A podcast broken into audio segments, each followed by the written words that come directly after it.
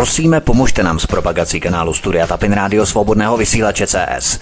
Pokud se vám tento nebo jiné pořady na tomto kanále líbí, klikněte na vaší obrazovce na tlačítko s nápisem sdílet a vyberte sociální síť, na kterou pořad nasdílíte. Jde o pouhých pár desítek sekund vašeho času. Děkujeme. Ano, Martine, slyšíme se? Já nevím, jestli jsme v rádiu nebo ne. Teď už jo, já jsem vás rovnou vzal, protože jsme čekali dlouho. Jo, to děláš hrozně zákeřně, jako jo, ale je super, paráda, jsme teda v rádiu, takže zdravím tě, Martine, ahoj. A zdravím zároveň všichni posluchači, ty, kteří poslouchat mohou, protože samozřejmě pečlivě a velmi podrobně sledujeme to, co se děje na Jižní Moravě, hlavně na Hodonínsku. Nicméně teď jsme měli dokonce novou informaci, nebo přistála v médiích nová informace, že dokonce jedna obec na Lounsku prošla dalším tornádem a byla totálně poničena v řádu desítek milionů korun, takže máme tady i další vesnici na Lounsku, což je sever Čech. Takže to je opravdu otřesné. Nicméně zdravíme tedy všechny naše posluchače, ti, kteří nás samozřejmě poslouchat mohou a kteří mají náladu nás vůbec poslouchat, anebo případně ze záznamu, tak vám posíláme samozřejmě vřelé pozdravy, držíme vám palce, držte se, přátelé, protože víme, že tam teď máme hodně posluchačů, tak opravdu sledujeme vás, pomáháme všichni, jak můžeme, ať informačně, tak i materiálně a tak dále. Takže držíme vám palce, držte se, dámy a pánové, opravdu jsme s vámi a cítíme s vámi. Nicméně informace, které budeme předkládat, ne mnohé z nás asi příliš potěší. Takže zdravíme všechny posluchače, kteří nás poslouchat mohou, nebo kteří nás poslouchat chtějí, a samozřejmě zdravím i šéfredaktora zpravodajského serveru Aeronet.cz, pana VK. VK, ahoj. No ahoj Vítku, ahoj Martine, já zdravím všechny naše posluchače a dneska začínáme jako zase trošku později, že to je taková ta akademická 2x4 hodinka nebo 3/4 hodinka, takže začneme vlastně prvním tématem. A to první téma je vlastně strašně zásadní nebo je úplně klíčový, překlopit doslova nejdůležitější tento týden. Samozřejmě, že ty události, které včera probíhaly na Moravě, na Jižní Moravě, tak jsou skutečně děsivé, neuvěřitelné. Já ani neměl čas jako sledovat počty těch zemřelých, kteří tam zahynuli během toho řádění tornáda, takže samozřejmě touto cestou asi všichni v rámci tohoto vysílání posíláme vlastně, nebo vyjadřujeme v podstatě jakoby upřímnou soustrast všem pozůstalým, všem rodinám, kteří přišli o své milované, své členy rodiny, že tady při těch událostech včera. To je ta lidská stránka. Ta lidská stránka je tragická. Víte, že teď běží různé sbírky. Takže pokud můžete přispět, tak těm lidem skutečně přispějte, protože to je něco, kde samozřejmě velkou roli budou hrát pojišťovny. Ty se budou samozřejmě mrskat, ty se budou cukat, protože nadnárodní procesy řízení, většina pojišťoven má nadnárodní struktury, nemají moc velké vztahy k českým občanům, takže uvidíme, jak se s tím vypořádají. To je vždycky taková sázka do loterie, když máte různá pojištění a podobně a potom, když potřebujete pomoci, tak se hledají cesty, jak třeba snížit některá plnění a tak dále, tak dále. To znamená, doufejme, že tady ty problémy být nebudou, ale potřebují samozřejmě peníze, rychlé peníze, které potřebují na to základní, takže pokud tam budete mít možnost, tak určitě jim pomožte, protože taky pomůžeme, že jo, je to důležitý. Ale my se budeme teď zabývat jednou zásadní věcí.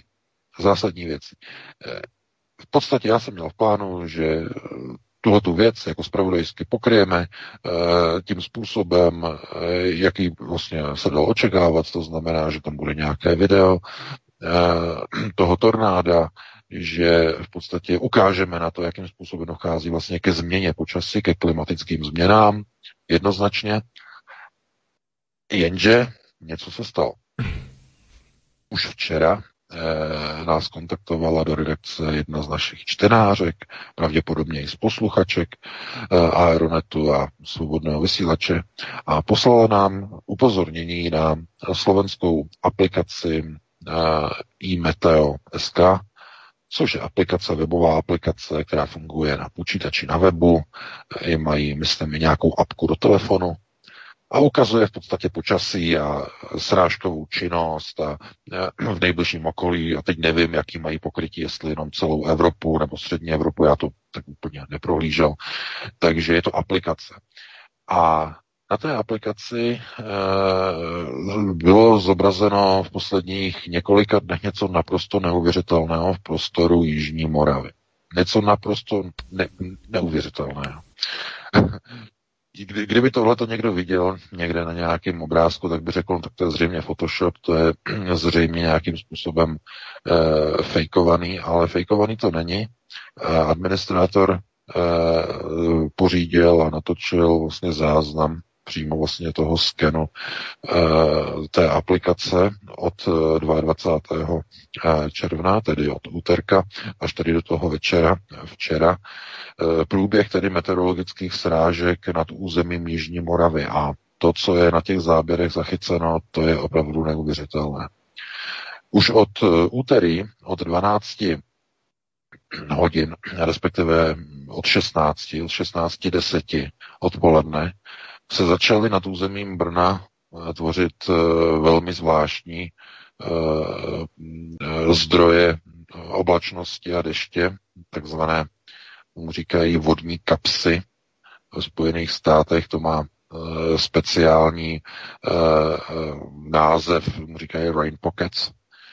A je to vždycky předzvěst vzniku supercell. Supercely jsou v podstatě samoživící se bouře, pokud by to někoho jenom zajímalo, nebo tohleto slovo slyšel poprvé, supercelé bouře, která se sama živí rozdílem energií teplého vzduchu a chladu, kdy teplý vzduch, který vlastně se míchá se studenou vodou, předává svoji energii vodě, dochází k odpařování a k uvolňování tepla a teplo znovu vstoupá nahoru, studený vzduch vstoupá dolů a vytváří se uzavřený nekonečný cyklus, který trvá do té doby, dokud se jedna z těch částí, buď teplého nebo studeného vzduchu, úplně nevyčerpá. No a ta supercela vznikla včera na Jižní Moravě, ale vznikla způsobem, kdy tomu předcházelo něco, co normálně na meteorologickém radaru, na nějaké mapě normálně nevidíte. Oblačnost, tyto kapsy vody se tvořily podle vzoru kruhových terčů. A v podstatě, jako když máte radiový vysílač, který vysílá v podstatě vlny, nebo když hodíte kámen do vody, začne vytvářet kruhy, tak přesně podle těchto kruhů byla formována tato oblačnost nad územím Jižní Moravy, přičemž severozápadní část byla uříznutá. Ne dokonale, ale prakticky úplně přesně uříznutá, jako kdyby někdo uříznul počasí. No a jakmile tohleto jsme viděli v redakci, tak bylo jasno. Okamžitě. Kdykoliv uvidíte nějaké takovéto zvláštnosti, podivnosti, jako je uříznuté počasí, sledujte oblohu. Nic jako je rovné uříznutí neexistuje v přírodě. To je vždycky způsobené nějakou technologií, člověkem. A v okamžiku, kdy tohleto vidíte a vidíte kruhové uspořádání jakoby radiofrekvenční, tak najednou vlastně začnete si vnímat některé souvislosti a začnete si vzpomínat na některé pořady a na některá show, která měl Alex Jones z Infowars ve Spojených státech zhruba před rokem a čtvrt. Byl to pořad, kde se bavil na téma chemtrails, ale i na téma radiofrekvenčních modifikátorů počasí používaných tedy jak Spojenými státy, tak především Čínou. Čína je špička v současné době ohledně výroby modifikačních satelitů na ovlivňování počasí. A v tom pořadu tehdy vlastně bylo vysvětlováno, jakým způsobem fungují tyhle ty radiofrekvenční děla na modifikaci počasí. To vlastně funguje na tom principu, že nejprve se rozpráší v atmosféře částice které jsou polarizované. Nemusí jít přímo o kovy, když ty se používají nejčastěji, ale můžou to být i polarizované částice, mikročástice vyrobené dokonce i pomocí vlastně nanotechnologií, to znamená, nemusí to nezbytně být jenom kovové částice. Tohle to je jedna ze zásadních věcí, ale většinou se používají právě tyto kovy. A v okamžiku, kdy vlastně se nacházejí v atmosféře a jsou pomocí chemtrails tyto částice navázány na vzdušnou vlhkost, tak je možné s nima manipulovat. Ta manipulace probíhá pomocí radiofrekvenčních děl umístěných na geostacionární dráze, kdy dělo je zamířeno na určitý rozsah, určitou vlnovou délku a s určitou výsečí. A ta výseč je modulovaná, to znamená, že když chcete měnit počasí v určitém úseku a výseku planetární výseče, tak neotevřete celou hlaveň tohoto frekvenčního děla, ale máte tam záklapku, která přesně nastaví rozsah, takže ořízne radiofrekvenční kotouč. To je to oříznutí, které vidíte v tom článku. To je oříznutí záklapky na radiofrekvenčním dělu na oběžné dráze. Můžete si to představit jako záklopku radioizotopového rentgenu.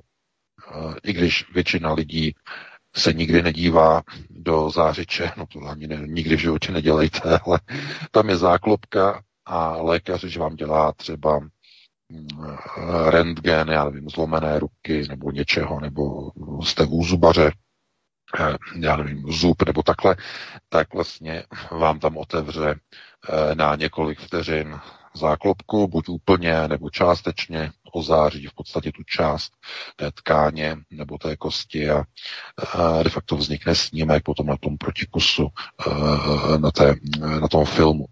A tohleto, když vidíte, že vlastně máte někde jakoby radiofrekvenční spektrum, máte někde nějaké kruhové jakoby útvary, jakoby vlny, jakoby vlnění a ono je uříznuté, jakoby nějaká dráha tam prochází a je to uříznuté, tak máte v podstatě jasno, že se díváte na dílo člověka. Tohle to nedělá příroda. To dělá člověk. No a ono to má určitá specifika. A ta specifika spočívají v tom, že i v těch Spojených státech, kde vlastně tady to je vlastně nejvíce informací a nejvíce to tam probírají na alternativě, ani ne tak v Evropě. V Evropě na to lidi nemají čas, chodí do práce, že jo, nevidím, do montoven, ale tam v podstatě se tady tím zabývají už velmi dlouho a popisují ty jevy, když začíná v podstatě ovlivňování atmosféry pomocí vlastně tady těch zařízení na geostacionární dráze, tak to má vždycky takový ten jasný průběh, to znamená, začnou se tvořit taková zvláštní oblaka, taková bublinová oblaka a de facto se jedná o nakumulované kapsy se vzdušnou vlhkostí, s vodou. Ale tahle ta oblaka nevznikají polymorfně, to znamená přirozenou cestou, ale opravdu na bázi de facto mikrovlnného vlnění, mikrovlnného záření. To znamená, je to ohřev, kdy ty vodní molekuly vlastně nejsou ohřívány tedy zvenka, ale jsou ohřívány zevnitř. A vevnitř většinou tam ta kapka, vodní kapka má nějaký svůj nosič, na kterém je vlastně přichycená. Ten pochází většinou, bude to částice prachová, anebo je to nějaká částice, která pochází z těch chemtrails. A tyhle ty polarizované částice mají vlastně tu vlastnost, že se skupují dohromady a vytvářejí bubliny vody. No a náš čtenář nám poslal fotografii pořízenou včera v Brně, nebo v okolí Brna okolo 18. hodiny večer, kde vlastně jsou přesně tady ta zvláštní podivná oblaka vyfocena a zachycena. Když se podíváte na záznam té dráhy z toho meteoradaru, tak vidíte jednu zvláštnost. Vidíte tam, že v podstatě ta hlavní frontální systémová bouře, která přichází, tak se přesně pohybuje ve směru tady těch seskupených, sdružených, v radiofrekvenčním spektru uspořádaných vodních kapes. Doslova se přes ně přesouvá. Proč? Z jakého důvodu? No, to je zase samozřejmě otázka fyziky. Protože ta voda se snaží sloučit s tou masou toho teplého vzduchu, z toho takzvaného frontálního proudění. To znamená, snaží se vyrovnat. No, a vznik takzvaných supersel ve Spojených státech, tam je to logické, jak to tam vzniká, tam je vzduch, studený vzduch, který je nasunován z Mexického zálivu. Ten vzduch je nasycený vodou, vodními parami. Ten vzduch se dostává na prérie, nebo spíš pláně, že, amerického středozápadu. Oni tomu říkají Tornado Valley, to znamená až nahoru to jde a v těchto oblastech se naopak vlastně tahleta brázda tohoto chladného a velmi vlhkého vzduchu setkává s velice vyprahlým, suchým vzduchem z vnitrozemí, z amerických plání a od severu. To znamená, že v tomhletom prostoru se tohleto smíchává dohromady a vznikají supercely. No a to je typický prostor pro vznik tornád, samozřejmě. Nikoliv ovšem na Jižní Moravě. Na Jižní Moravě nejsou žádné obrovské vodní plochy. K tvorbě supercely nestačí dokonce ani taková vodní plocha, jako je třeba maďarský Balaton. Ani takový prostor vodní plochy nestačí na vznik supercely. To, že něco takového vznikne na Jižní Moravě, je právě kvůli tomu, že po dobu 2 dnů z naprosto nepochopitelných důvodů se vytvářela nad územím Brna tato kapsovitá vodou nasycená oblačnost ve tvaru jakýchsi frekvenčních kruhů, které jsou naprosto zjevně viditelné na tom meteoradaru. Nikde jinde to není vidět, pouze slovenský meteoradar to necenzuruje, nemaže. České rady, tady ty meteoradary, podle informací, já to nemám čas kontrolovat, prosím vás, takže pouze, co nám posílají lidé komentáře, ale nic takového na českých meteoradarech není. Na těch velkých komerčních není vůbec nic. Jestli špatně fungovaly, nebo je to vymazané, to já nevím. Každopádně na tomto slovenském meteoradaru je to vidět, je to krásně vidět. Podívejte se na to video, podívejte se na ty fotografie a musíte se zamyslet. Musíte se zamyslet, jestli tohle považujete za normální, jestli takhle vzniká vodou nasycená kupovitá, nebo ne kupovitá, ale tato vlastně v podstatě kapsovitá oblačnost. Jsou tisíce kapes vytvořených, oddělených, izolovaných. Všimněte si, že ty kapsy jsou oddělené, izolované. Kdyby se jednalo o polymorfní oblačnost, tak by byly spojené dohromady, jako mapa. Sice různě roztrhané, ale spojené dohromady. Ale tady si všimněte, že jsou izolované od sebe do tisíců, já to nepočítal, ale přibližně stovek, možná tisíců malých izolovaných skupinek oblačné vlhkosti. Seskupené do kružnic. Co to znamená? No takhle samozřejmě příroda nefunguje. Takže co to mohlo znamenat? Co bylo příčinou? No tak příčinou samozřejmě to v rámci konspiračních teorií, nejsou proto žádné důkazy, ale můžete se na to podívat tak, že problém nevyřešitelného a stále neřešitelného sucha na Jižní Moravě. Každé léto se píše o Jižní Moravě.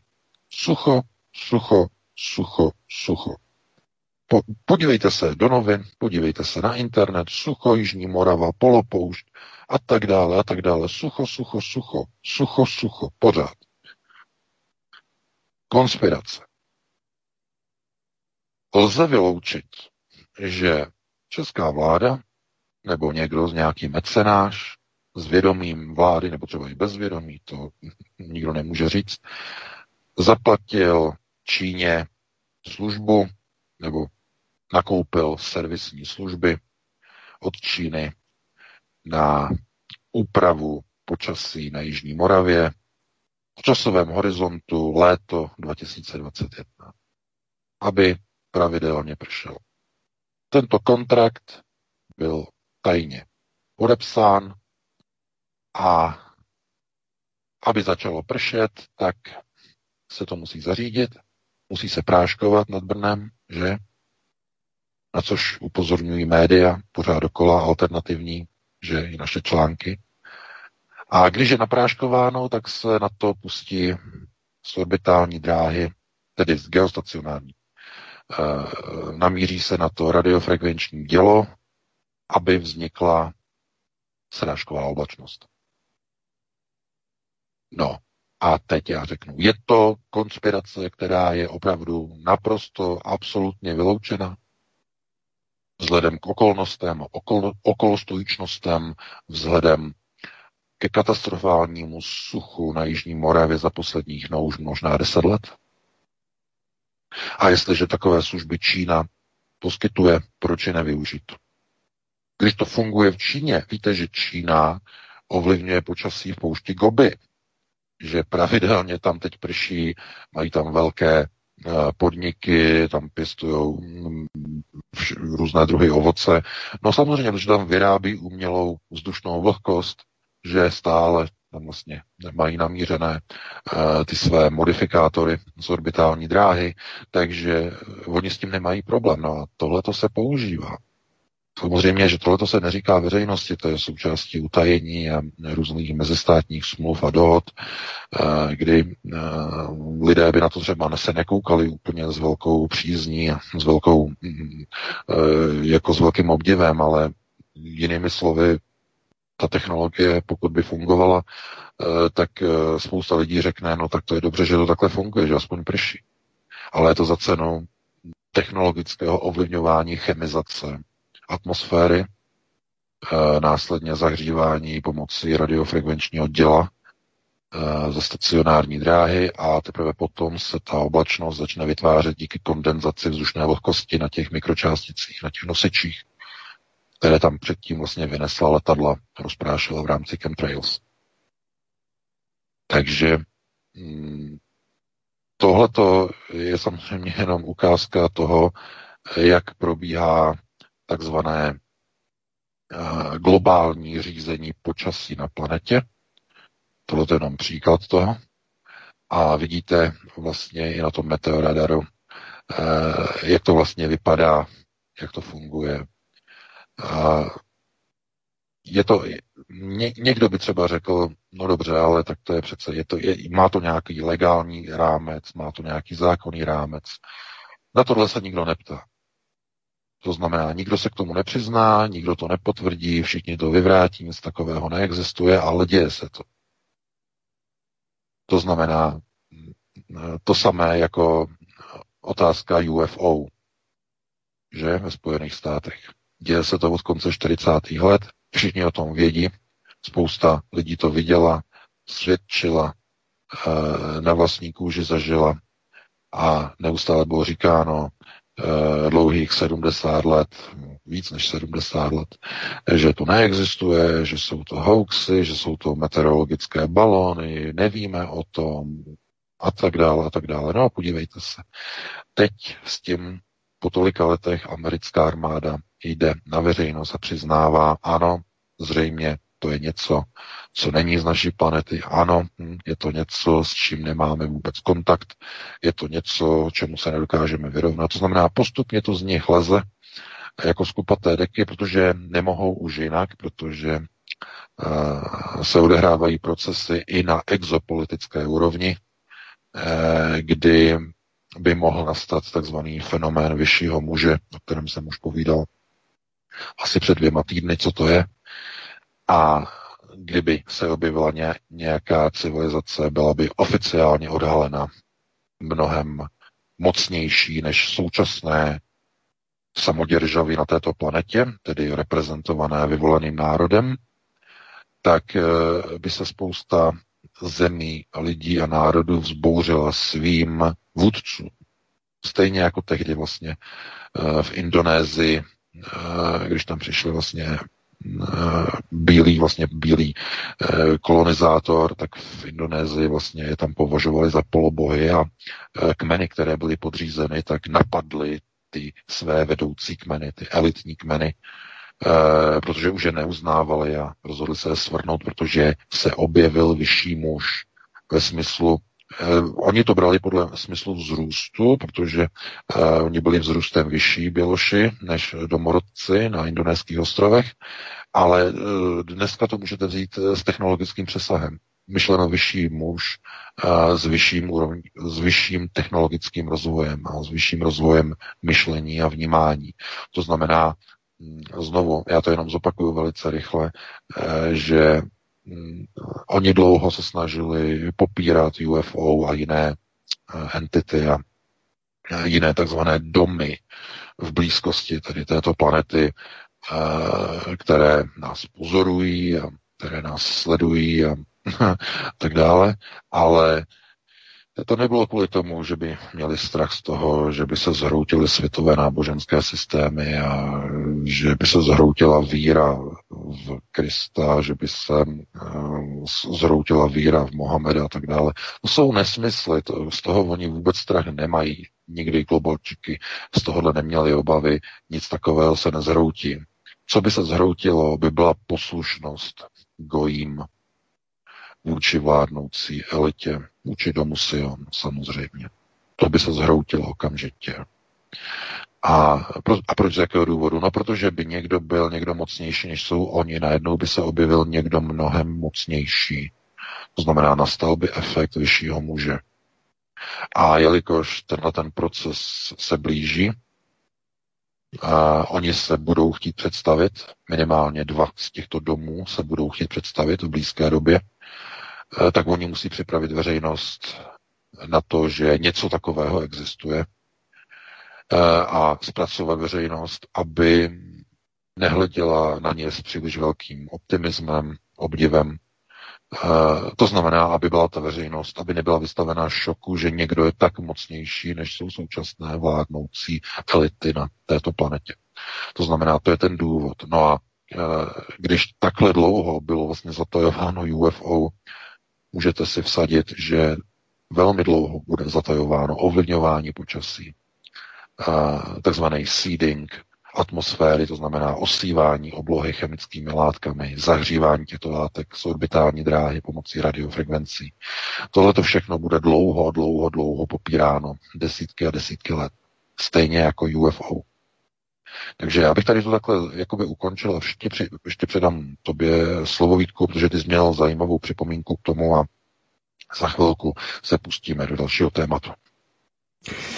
Já VK budu pokračovat v rámci změny toho počasí, protože se na nás sesypou určitě debunkři a různí vyvraceči, cemprizátoři a tak dále, tak já bych to ještě uvedl a rozšířil na další rovinu, protože já jsem měl asi před 3 měsíci dvoudílný pořád ohledně počasí, jmenoval se to Poručíme větru dešti. A tam jsem právě popisoval i oficiální dokumenty, mám na to odkazy, zdrojované materiály, jedná se o oficiální dokumenty americké vlády, kde už vlastně od 60. let minulého století přetvářejí, modifikují a upravují počasí a to se vlastně táhne samozřejmě až dodnes, ty systémy se zdokonalují a tak dále. A chtěl bych začít tím, že v roce 1995 vydali Spojené státy, konkrétně námořnictvo US Navy, dokument s názvem Počasí jako násobitel síly anebo ovládnutí počasí v roce 2025. To tady přesně uváděli, tehdy to bylo za 30 let, v roce 2025. Teď už to máme v podstatě za 4 roky za rohem.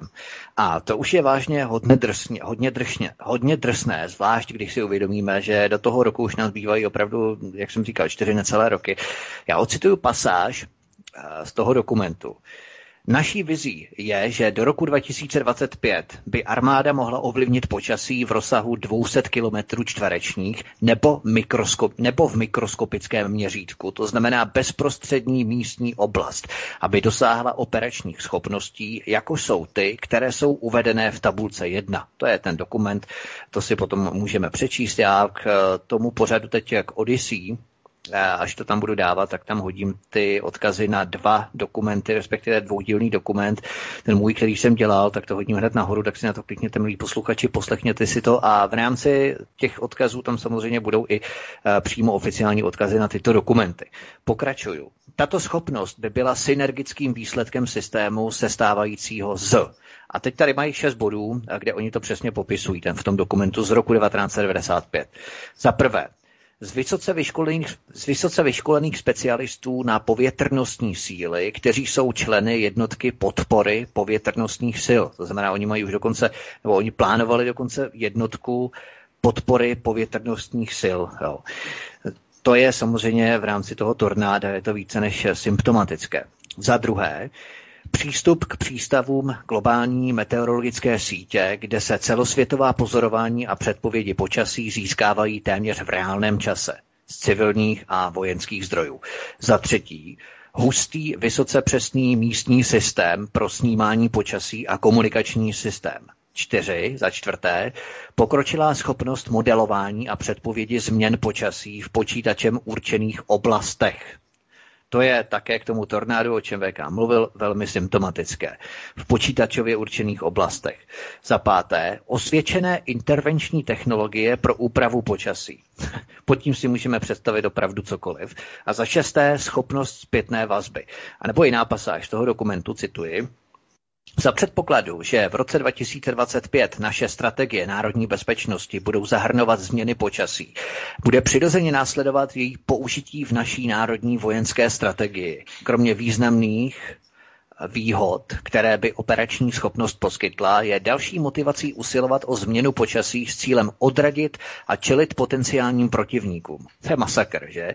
Když si uvědomíme, že oni hovoří o roku 2025 tehdy, což už máme za necelé 4 roky.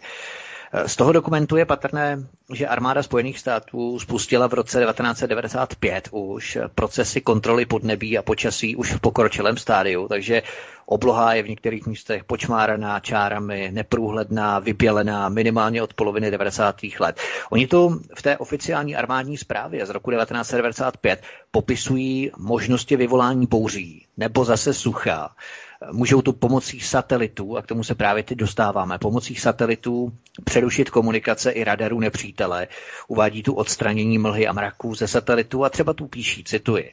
Současné technologie, které dozrají v příštích 30 letech, to znamená do roku 2025, nabídnou každému, kdo má potřebné zdroje, schopnost upravovat povětrnostní vzorce a jejich odpovídající účinky. A to alespoň v místním měřítku. A tady opět narážíme na ty povětrnostní vzorce, které když změníme, zbrzdíme, odchýlíme, tak tím můžeme měnit proudění vzdušných mas a okluzních frontálních systémů a způsobovat naprostou změnu sezónního počasí. Najednou někde začnou být suchá léta, protože tam bude najednou teplej, nebo naopak začne vít pršet a teploty budou klesat, protože změníme, odchýlíme z té dané oblasti ty povětrnostní vzorce, na které tady zase narážíme v tomto dokumentu. A o těch povětrnostních vzorcích hovořil generál George McKenney v roce 1947, to je ten citát, dejte nám možnost ovládat počasí a povětrnostních vzorců a staneme se pány nad touto planetou, parafrázuju, a ten výrok tady přesně nemám. A to přesně řekl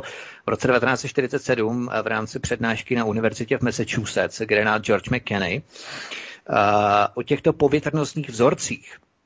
Protože to je delikátnější možnost, jak změnit počasí, ne sypat, práškovat, to je moc složitý, že moc náročný a tak dále, na strategii, na taktiku a tak dále, tak změnit ty povětrnostní vzorce ze satelitů je jaksi delikátnější metoda.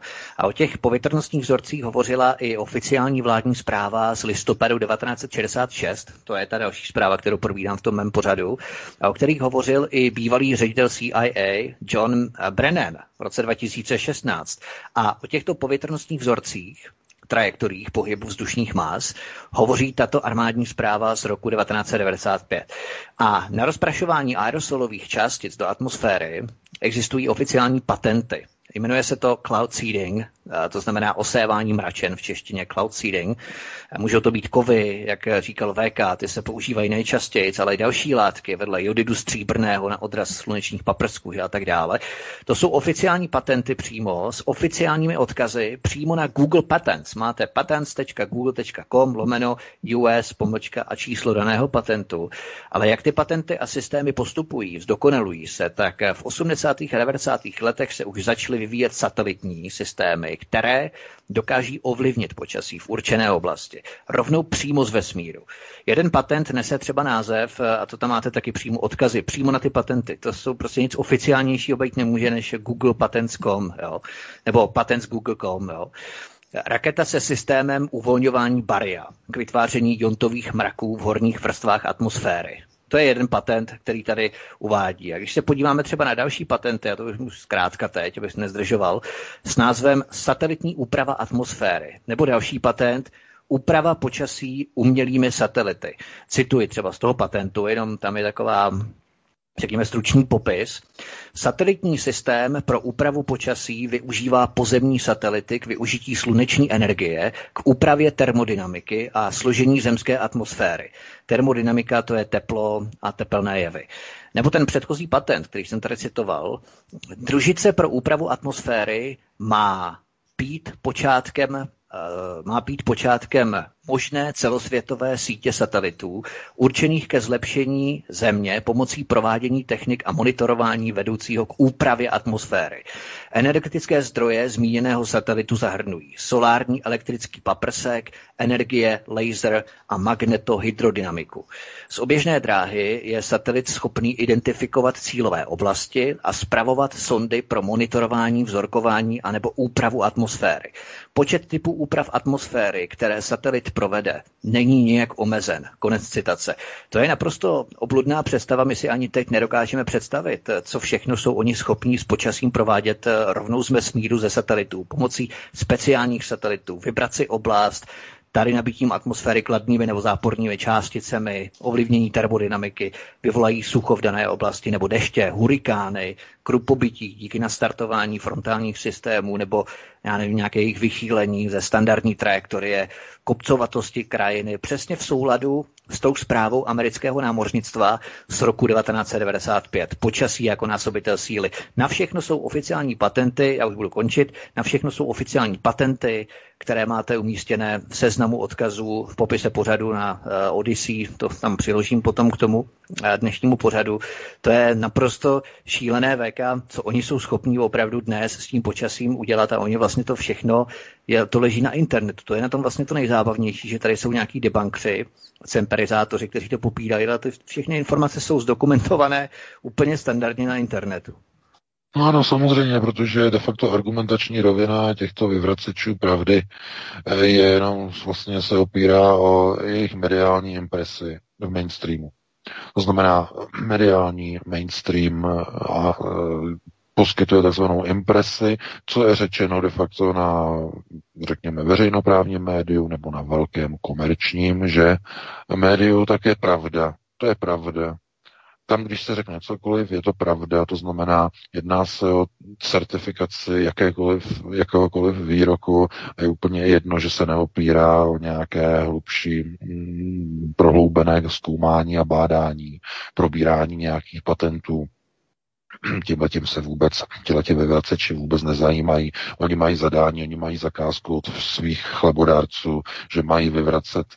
Dostanou seznam, řeknou, budeš vyvracet články tady z těch 5, 6, 11 serverů. Budeš vyvracet.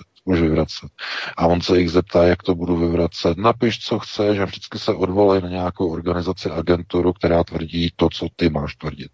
Takže takhle oni fungují. To jsou různí ti elfové, různé ty cemperizační jednotky akademického roku a tak dále. To znamená, cokoliv vlastně dneska je třeba vyvrátit, třeba jako s těmi vakcínami. Jako s vakcínami. Já jenom odbočím velice rychle. My jsme uvedli jasný dokument, originální dokument druhé a třetí fáze té zkrácené klinické studie vakcíny Comirnaty 500, tedy nebo 500, společnosti Pfizer, té mRNA vakcíny, kde vlastně Pfizer tam na té stránce, na dvou stránkách, tam uvádí své znepokojení, obavy a dává příkaz jednotlivým pracovníkům Pfizeru a jednotlivým dobrovolníkům, že mají na jakých formulářích mají hlásit a jak vyplňovat jednotlivé události, kdy očkovaná osoba dojde ke kontaktu s neočkovanou těhotnou ženou, anebo obráceně, očkovaná žena otěhotní a poté přijde do kontaktu s neočkovaným mužem. Jak se mají zachovat, co mají udělat, jaká opatření mají přijmout, komu to mají nahlásit, co se má sledovat a tak dále. A když se potom ve Spojených státech začnou objevovat zprávy o tom, že těhotné ženy, manžel se nechal kvůli práci, že kvůli práci se nechal naočkovat, protože chtěl to po něm zaměstnavatel, nechal se naočkovat vakcínou Pfizer, manželka byla těhotná, po 2 dnech začala mít manželka obrovské problémy, začala zvracet a potratila dítě, akutní potrat. Nahlásili to Pfizeru a Pfizer to zanesl do vedlejších ztrát vakcín. Vedlejší ztráty. Collateral damage. A ticho po pěšině. Podívejte se, já doporučuji, sledujte americkou alternativu, kde to je necenzurované, tady ty případy. Proto americká akademie předškolní Preschool Center Academy na Floridě zakázala v podstatě vstup očkovaným učitelům do budov, tedy do budovy, do prostor školy. My se k tomu ještě dneska dostaneme v souvislosti s jistým obchodem v Olomouci. Už to vejka rovnou propojí s tím, klidně už to propoje a pojedeme na druhé téma. Jo, jasně, no dobře. Takže my se k tomu dostaneme, ale tohle to jenom ukazuje na to, že oni nepotřebují žádné argumenty. Naprosto žádné argumenty, to znamená, i když existují tady ty studie, i když je to naprosto dané, oni řeknou, vakcíny jsou bezpečné, těhotné maminky, pojďte se očkovat. Chápete? Takovéhle chucpe. Neuvěřitelné. No a plynule vlastně můžeme přejít k té události v Olomouci. Včera, myslím, to bylo včera, přinesla česká média zprávu, že provozovatelka obchodu s dětskými potřebami, s dětským zbožím, obchodu v Olomouci, obchod se jmenuje Brouček a provozuje ho paní Zuzana Michalková. A ona v podstatě, aby tedy ochránila své zákaznice, což jsou většinou těhotné maminky, tak dala ke dveřím vlastně 2 cedule, na kterých je uvedeno, že do obchodu je zákaz vstupu osobám očkovaným vakcínou messenger RNA, to znamená programovacími vakcínami od společnosti Pfizer a Moderna. Na základě informací, které si obstarali, spolu s manželem dala rozhovor médiím, mainstreamu, kde vlastně informovala, že si vyhledali informace a že cítí potřebu vlastně ty lidi ochránit tady tím způsobem. To je takhle. Takhle se to má dělat, dámy a pánové. Přesně, úplně přesně takhle se to má dělat. My totiž na Alternativě vám dáváme informace a poskytujeme de facto v elektronické podobě titul z té knihy. Ty tlusté knihy. Všechny ty články na Aeronetu jsou v podstatě tlusté knihy v elektronické podobě. Tam vyčerpáte. Naše pořady jsou zase mluveným slovem elektronické knihy, tlusté knihy. To znamená, od nás čerpáte informace z Alternativy. Ale my nejsme vaši mesiáši. My za vás nevybojujeme svobodu. My vám pomáháme nacházet nástroje pro váš vlastní boj. To je úloha Alternativy. Je to obrovská minela všech lidí, kteří si myslí, že jakékoliv alternativní subjekty, ať už jsou to zpravodajské, rozhlasové, anebo politické, že jsou od toho, aby vás zachránili. Ne. Vůbec ne. Alternativní subjekty jsou to, aby dávali lidem informace, podklady, argumenty, aby jim otevírali oči a aby dokázali sami zvednout ten nástroj svého boje, u každého člověka je ten nástroj jiný. Obrazně řečeno, úplně jiný. Jinak bude bojovat za svoji rodinu a za svobodu člověk, který chodí od 6 do 14 do práce, do montovny, a jinak bude bojovat soukromý podnikatel, jako třeba zmíněná paní Zuzana v obchodě, jinak bude bojovat třeba nějaký inženýr, jinak bude bojovat lékař, jinak bude bojovat nějaký právník, jinak bude bojovat někdo, kdo je v důchodu. To znamená, každý bude bojovat nějakým jiným způsobem, ale budou mít konceptuální základ, budou vybaveni stejným penzem a stejnými informacemi z alternativy, budou vědět, jakým způsobem mají argumentovat, budou vědět, jakým způsobem mají chránit svá práva, a to jsou nástroje, které potom oni musí použít. A v případě paní Zuzany naprosto dokonale, přesně tak, jak se má, přesně tak použila. V rámci toho, co ona může. Ona nemůže vzít Kalašnikov AK-47, a jít někam bojovat proti nějakým nepřátelům někde, kteří ohrožují křesťanské hodnoty, znamená někde proti islamistům, že vojenský proces řízení, boj proti něčemu, že vojenský proces řízení na 6. prioritě. Tohle to nemůže běžný člověk dělat.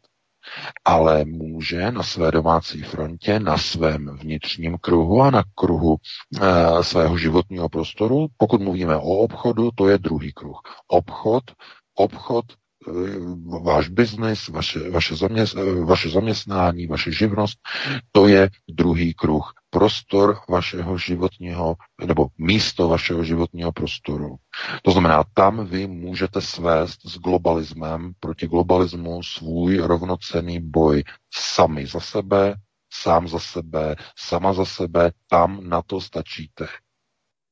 To znamená, nikdo nechce po vás, abyste pořádali a organizovali demonstrace někde na Letné, když v životě jste to nedělali a v životě jste nedali dohromady víc než 5 lidí někde u táboráku. To po vás nikdo nechce. Po většině, drtivé většině lidí to nikdo nechce, ale na první a druhé prioritě musí každý s těmi nástroji, které alternativa dává, tedy s konceptuální gramotností, musí se postavit za svoji svobodu. Svoboda nepřichází zadarmo, nepřichází na podnosu a na talíři, ani na sametovém ubrusu, jako byla přinesena v roce 89, a pod tím sametem tam, když se to nadzvedlo, že ten sametový ubrus, tak tam byl takový svinstvo, takový bordel, že to ani nemá vůbec smysl ani jako vyjadřovat. Takže tak se svoboda nedělá, svoboda se samozřejmě buduje, jinak se buduje bojem, odporem a odhodlaností. Jsou 3 věci, kterými se získává svoboda. A ten boj, ten odpor i odhodlanost je u každého člověka vztažen k místu, kde žije, k jeho rodině a k místu, kde pracuje a kde má svůj životní prostor. To znamená, to je ten boj, který každý sám za sebe může, a ne, že může, ale musí zvládnout. A tam nepotřebujete mesiáše.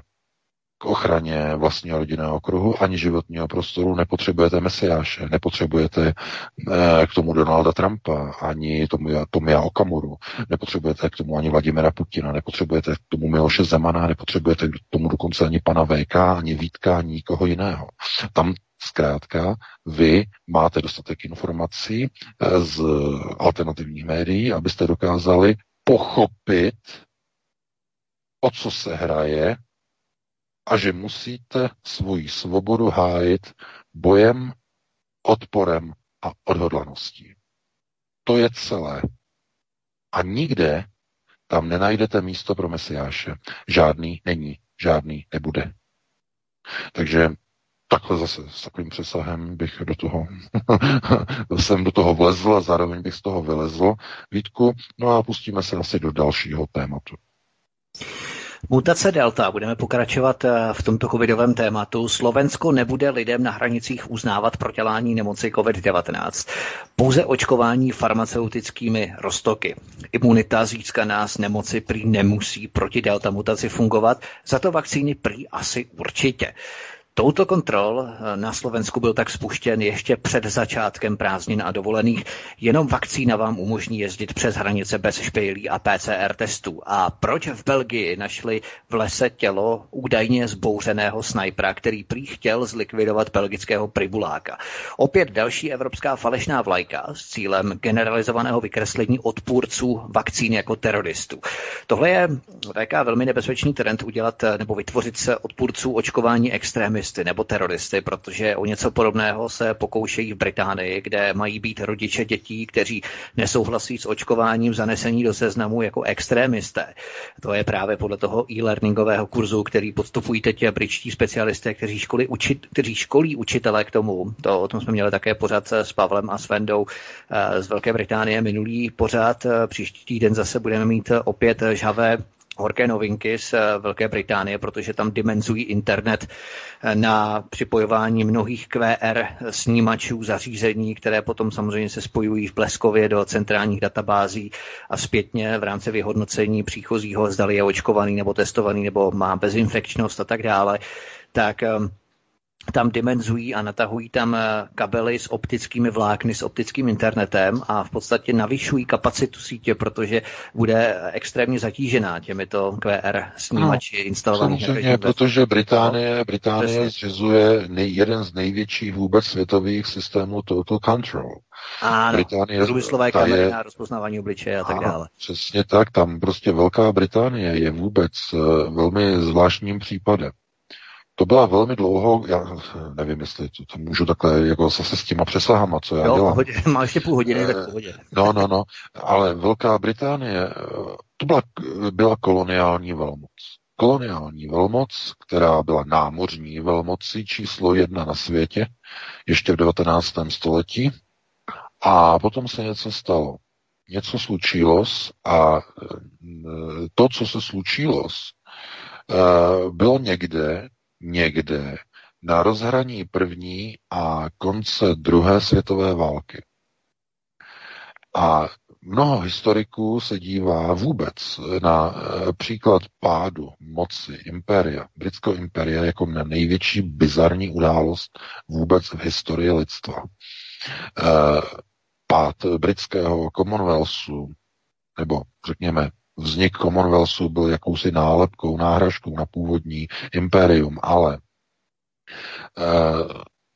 to, že rozpad Říma, pád římského impéria už je velmi, velmi dlouho záležitostí, že to už dneska nikoho ani neoslavuje, ale pád britského impéria někde na rozsahu právě tady toho období, někde mezi první a druhou světovou válkou a na konci druhé světové války, ukazuje, že procesy řízení, které byly nastaveny v souvislosti s oběma světovými válkami, tak vedly k likvidaci šlechtického vedení nad procesy řízení celého britského impéria. Všechny procesy řízení se z britské královské rodiny a z parlamentu dostaly do Rothschildovy banky, respektive do skupiny bank, kterým šéfuje v londýnském City Rothschildova banka. A z jakého důvodu to vzniklo? No samozřejmě rekonstrukce rozbombardovaného Albionu, že? To jistě, že v roce 40, rozbombardovaný Albion a to byl začátek, kdy se musela Velká Británie zadlužovat u Rothschildovy rodiny. Obnova po zničení Británie z bombardérů Luftwaffe. To byl plán. Zničit, že? Vedení. A šlechtické vedení nad britským impériem. Co se stalo když byla rozbombardována Luftwaffe, naprosto přitom bez výsledku, že bezúčelně, že nedošlo k invazi, nic, pouze došlo ke zničení,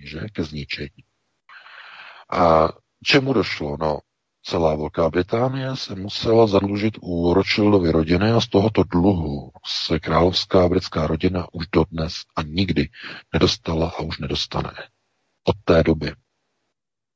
Proto proces bombardování Británie v roce 40 na objednávku, že Rothschildovy rodiny, Hitler dostal zakázku, by rozbombardoval celou Velkou Británii, bylo zadlužení královské britské rodiny, aby se musela při obnově Británie už natrvalo a na věky věků zadlužit. Přesně k tomu došlo.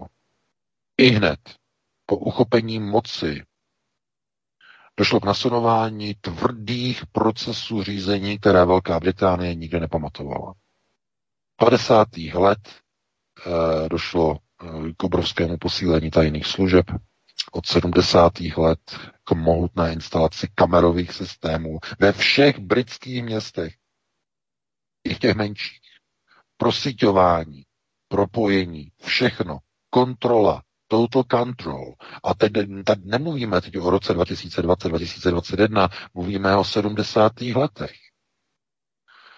To, co zobrazoval Kubrick ve svém díle Mechanický pomeranč, to znamená společnost, která je naprosto zorganizována a kde jedinou svobodou je vzpoura. To znamená něco rozbíjet, něco rozbít, že? Tak a přeprogramovávání lidí, samozřejmě, aby byli poslušní. No tak to byla samozřejmě alegorie na britský režim tehdy. A mnoho lidí to ani nepochopilo, na co je to v podstatě jakoby naroubováno. To bylo ono. A dnes de facto Británie se odpojila od Evropské unie kvůli tomu, aby mohla tyhle ty procesy dál v podstatě sama bez souhlasu nějakých 27 dalších zemí mohla implementovat na svém území. Takže takhle to bylo přesně v podstatě určené. Dneska Velká Británie nemá nic společného s britskou vládou. To jsou všechno lokajové domu Rothschild, kteří jdou proti vlastnímu obyvatelstvu. Teď nemluvím o Pákistáncích, nemluvím o muslimech, kteří začínají kontrolovat jednotlivé čtvrti v jednotlivých městech Velké Británie. Ne. Teď já mluvím o původních Britech, kteří jsou samozřejmě gojím a jsou likvidováni. To je důsledek. Pamatujete si určitě, jak byly volby londýnského starosty, si nemůžete vzpomenout na jeho jméno, že? Sadiq Khan. Sadiq Khan, ano. Tak. Takže on vyhrál před lety, že volby starosty Londýna. Podívejte se, teď byly volby znova a on znovu obhájil. Co to znamená? No dámy a pánové, je vymalováno. Londýn, jakožto centrum britské moci, má jinověrce, jakkoliv to někdo říká, že vidíte, my jsme multikulturní společnost. Prosím vás, Britové dneska představují politicky utlačovanou menšinu. Kdokoliv se zastane práv Britů, tedy domorodých původních Britů, tak je okamžitě zabanován, dokonce ho i obviní, zavřou ho, potom ho pustí a úplně ho vymažou ze všech sdělovacích prostředků. A jistě víte, že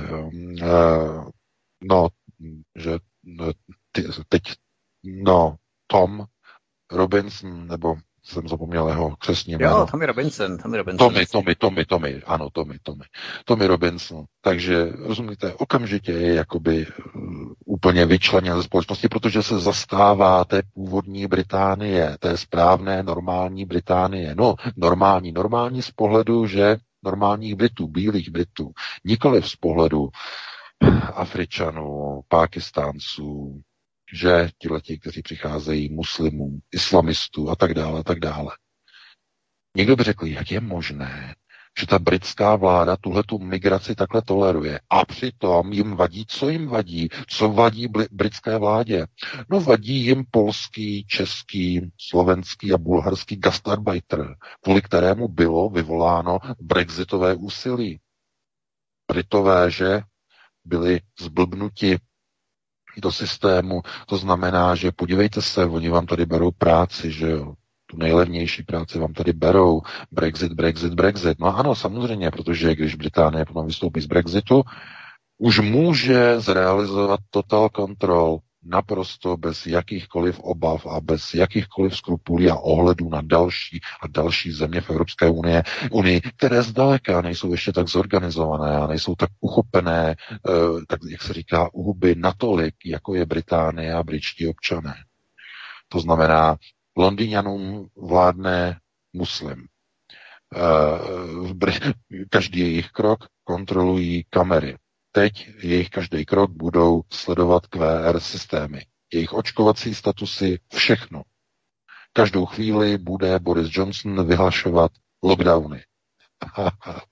A zblblí Britové v těch lockdownech budou nakupovat online u nosatých prodejců, jako jsou různí Jeffové, Bezosové, že? Kteří se lítají do vesmíru v tom zpátky na jejich Amazonech, že budou si na různých eBayích a takhle kupovat zboží, které si normálně kupovali tam naproti. U britského obchodníka, že? U anglického. Jenže ten krámek samozřejmě zkrachoval. Dneska už tam není ten Brit ani vůbec. Dneska je tam turecký kebab. Dneska už tam není ta opravna těch bot, nebo už tam není to krejčovství a není tam ten holič, že původní, klasický, kam se pánové chodili oholit, že a ostříhat, ne, dneska je tam kebab bar. To znamená, ta společnost se mění. No a jak se na to dívají ti Britové? No, ti Britové samozřejmě prodávají svoje domy a utíkají. Nic jiného jim ani nezbývá, to není něco, co by bylo zbabělého, protože oni nemají jinou možnost. Nemají. Protože ve chvíli, kdy Britové přestali mít svoji vlastní vládu, která by ochraňovala jejich zájmy, je vymalováno, hotovo. A já jenom zdůrazňuju, že tohleto, co teď probíhá s Brity, s rodilými Brity, a i když ani s rodilými, už dneska se nedá říkat, mnoho těch Pákistánců už je rozených přímo Británii, tak to říkejme nekorektně, říkejme bílými Britmi nebo křesťanskými Brity, že se křesťanskými jsou protestanti, že tak s protestantskými Brity, že tak kdybychom to měli brát v této rovině, v tomto ohledu, tak dneska už oni nemají žádnou podporu. Oni nemají svoji protestantskou bílou vládu, která by zaručovala jim jejich práva, brala by na ně ohledy a zachovávala jejich status, aby se nemuselo poklekávat. Podívejte se, fotbal, britský fotbal, pokud se na něj díváte, tak já vás obdivuji. Tam je to úplně jak když se díváte na zápas národního týmu Angoly. Samej černoch. Proč? Z jakého důvodu? A teď někdo řekne. No, oni jsou nejlepší, že? Černoši mají největší výdrž, dokážou nejdéle běhat, nějaký bílej chcípáček, že jo, tam oběhá 20 minut, potom je celý vyřízený, tak ho vymění za nějakého nabušeného černocha, on to tam odběhá, že jo, dá 4-5 gólů a všichni ho nesou na ramenou. Hlavně ti, že jo, bílá mládež, která je potom obdivuje na počítačových hrách od společnosti EA nebo Electronic Arts, že FIFA 20 a FIFA 21, potom se tam šmrdlají prostě figurky, prostě s černýma hráčema a říkají, no vidíte, to je Liverpool, to je Manchester United, že jo, no podívejte se. A takhle, chápete. Proč je to důležité? No, protože to je globalistický symbol, aby bylo ukázáno, že Británie již není bílá. To je symbol. Je to potupa původního britského impéria, které bylo založeno na protestantství, ale na křesťanství obecně, tedy protestantské křesťanství. Dneska samej muslim, samej černoch. A když je to černoch a není muslim, tak je to bezvěrec. Chápete? Takže co to je? No to je velké chucpe. Macaté, naduté, nabubřelé, až by prsklo, jak se chechtá. To je přesně ono. A proto, že jo, země Británistánu, tam je vymalováno, protože to je jejich. Oni postaví jednoho dne hradbu, vysokou hradbu. To je v plánu. To součástí iterace. Obrovskou hradbu, která bude vysoká 100 metrů. Kovová hradba, obklopující centrum Londýna, britské londýnské city, kde sídlí banky domu Sion. Za velkými hradbami budou řídit sionistické procesy řízení celého světa a zbytek kolem okolo bude země nikoho. Budou tam muslimové, budou tam gengy, budou tam islamisté. Bude tam právo šaria, Britové budou otroci, budou sloužit muslimům. Součást iteračního protokolu, do kterého jsme se dostali po katastrofálních změnách ze 4. listopadu, 3. listopadu minulého roku. Ano, prolomení iterace povede do tohoto prostoru. Takže zase se musíme připravovat na něco. A proč o tom hovoří? No protože jak v Británii, tak brzy i v ostatních zemích Evropské unie. Proto si musíte dávat pozor. Vždycky, když zjistíte, že ve vládách, v governmentu a dokonce i pod nálepkou jediné vlastenecké strany se dostávají k moci divní lidé, kteří se nezastávají vašich práv. S výjimkou několika měsíců před dalšími parlamentními volbami. S tou výjimkou. My bychom teď mohli říct, že jo. Jakou dobrou věc? A teď nemusíme mluvit o přijatých zákonech, nebo co bylo pomoženo, jaké dobré zákony, že? Jakou dobrou, důležitou věc pomohli třeba prosadit poslanci SPD za poslední 4 roky. Vyjmenujte jednu zásadní věc, kterou byste řekli, díky jejich činnosti oni se zasloužili ve prospěch českých vlastenců a to je nejdůležitější. To na nich oceňujeme. A teď o co? Najdete odpověď aspoň na jeden příklad, o co? Tady nejde o to, jestli se jim podařilo prosadit nějaký zákon, protože to od nich nikdo ani neočekává, protože jsou stranou opoziční a mají být v opozici a když jsou v opozici, mají být skutečnou opozicí. Jak je možné, že se připojovali k naprosto skandálnímu zákonu o zbraních z dílny pana Hamáčka, který přivedl k likvidaci Národní domobrany včera? Jak je to možné? Několikrát jsme o tom hovořili. Jak je to možné? No dneska by si to nedovolili, protože je pár měsíců před volbami.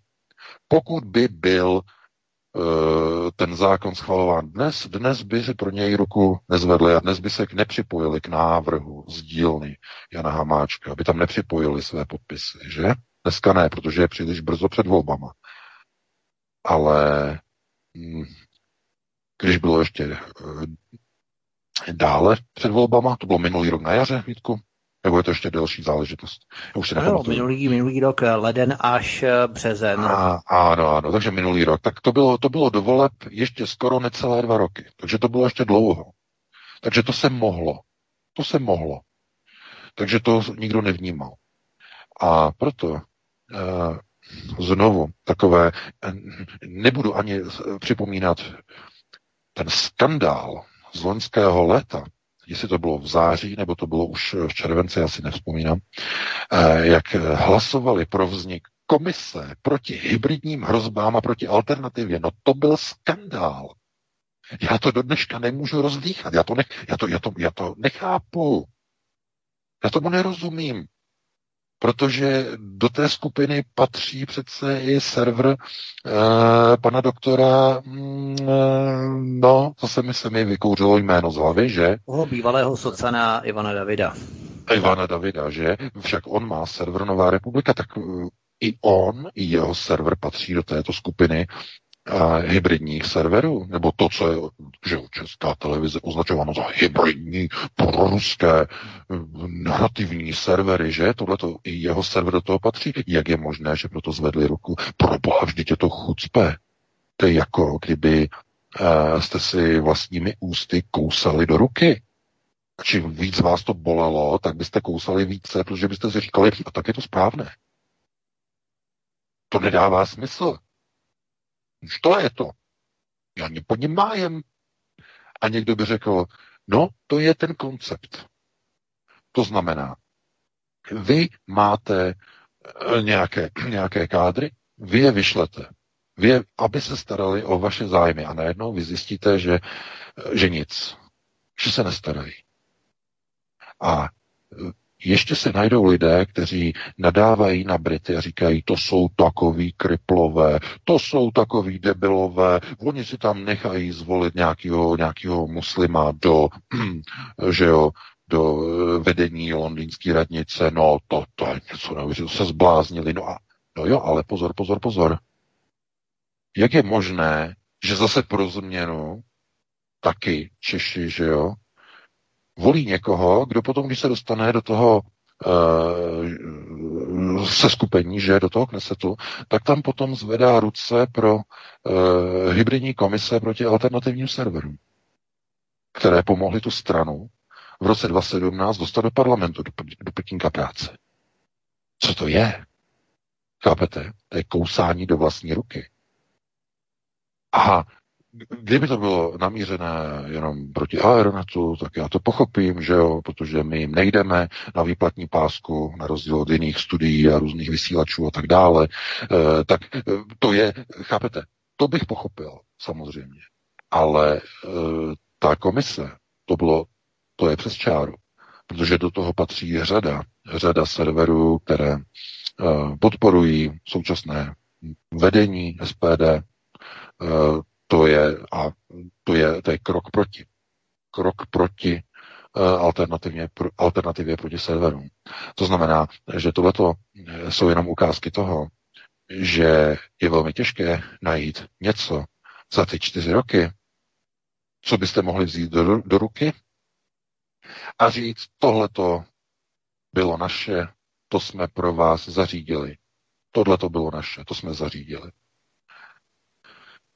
Kdyby aspoň jedna věc tam byla, že? Když se hlasovalo o podpoře Izraeli, že? To znamená ochrana Izraele proti bojkotu jeho zboží a tak dále, anexe západního břehu Jordánu a Golanských výšin, tak tam se mohli ukázat, mohli říct, my nesouhlasíme s anexemi Izraele z toho důvodu, že naše vlastní země zažila v historii anexi Sudet, odtržení od republiky, že pohraničí tohleto a my na to v žádném případě nikdy nepřistoupíme. To znamená, postavili by se do opozice, řekli by v žádném případě pro něco takového na podporu Izraele nebudeme ani náhodou prostě hlasovat. No a ono to bylo přesně obráceně, hlasovali pro. Jediný, kdo hlasoval proti, byl Karel Schwarzenberg, že? A proč, z jakého důvodu, to už jsem několikrát vysvětloval. A několikrát jsem zdůrazňoval, proč, z jakého důvodu je to obrovské chucpe, jak je to paradox. Když někdo, bývalý čestný předseda TOP 09 jako jediný, že hlasoval proti tady tomu usnesení. No protože proč? Protože je bývalý šlechtic, nebo současný a bývalý a šlechta přišla o veškerou moc. Poté, co se veškeré moci na přelomu, můžeme říkat na přelomu, právě té první a druhé světové války k moci dostal dům Sion.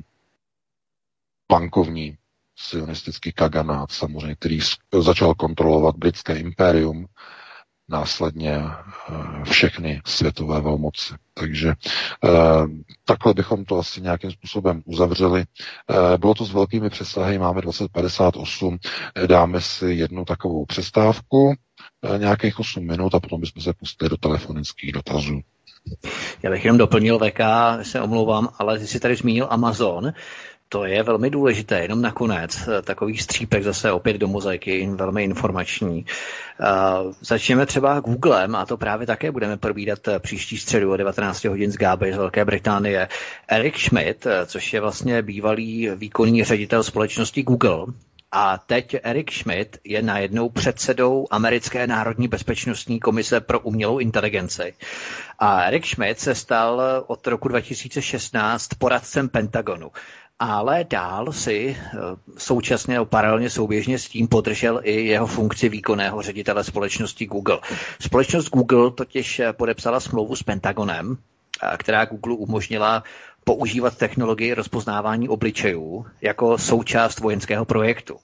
Takže společnost Google se přímo podílí na americkém vojenském průmyslu, respektive vojensko-průmyslovém komplexu a tak dále, má smlouvy, spolupracuje s nimi, tak to si můžeme domyslet, jakým způsobem pracují ty kamery na rozpoznávání obličejů a tak dále, do jaké míry je to propojené s armádou, s vojensko-průmyslovým komplexem a tak dále.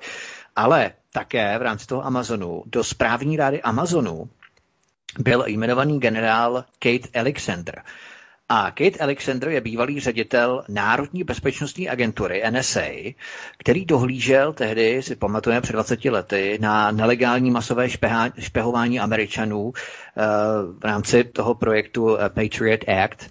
A Alexandrovo jmenování odhalilo pouze skutečné barvy Amazonu, protože generál Keith Alexander byl šéfem NSA právě v té době, když tajně vybudoval masivní sledovací systém X-Key Score a PRISM, že, o kterém referoval Edward Snowden a šmírování komunikace a tak dále, tak tohoto člověka má teď Amazon na palubě ve správní radě. To je naprosto drtivé vrůstání nebo spíš srůstání korporací s vojenským a špionážním sektorem Spojených států amerických.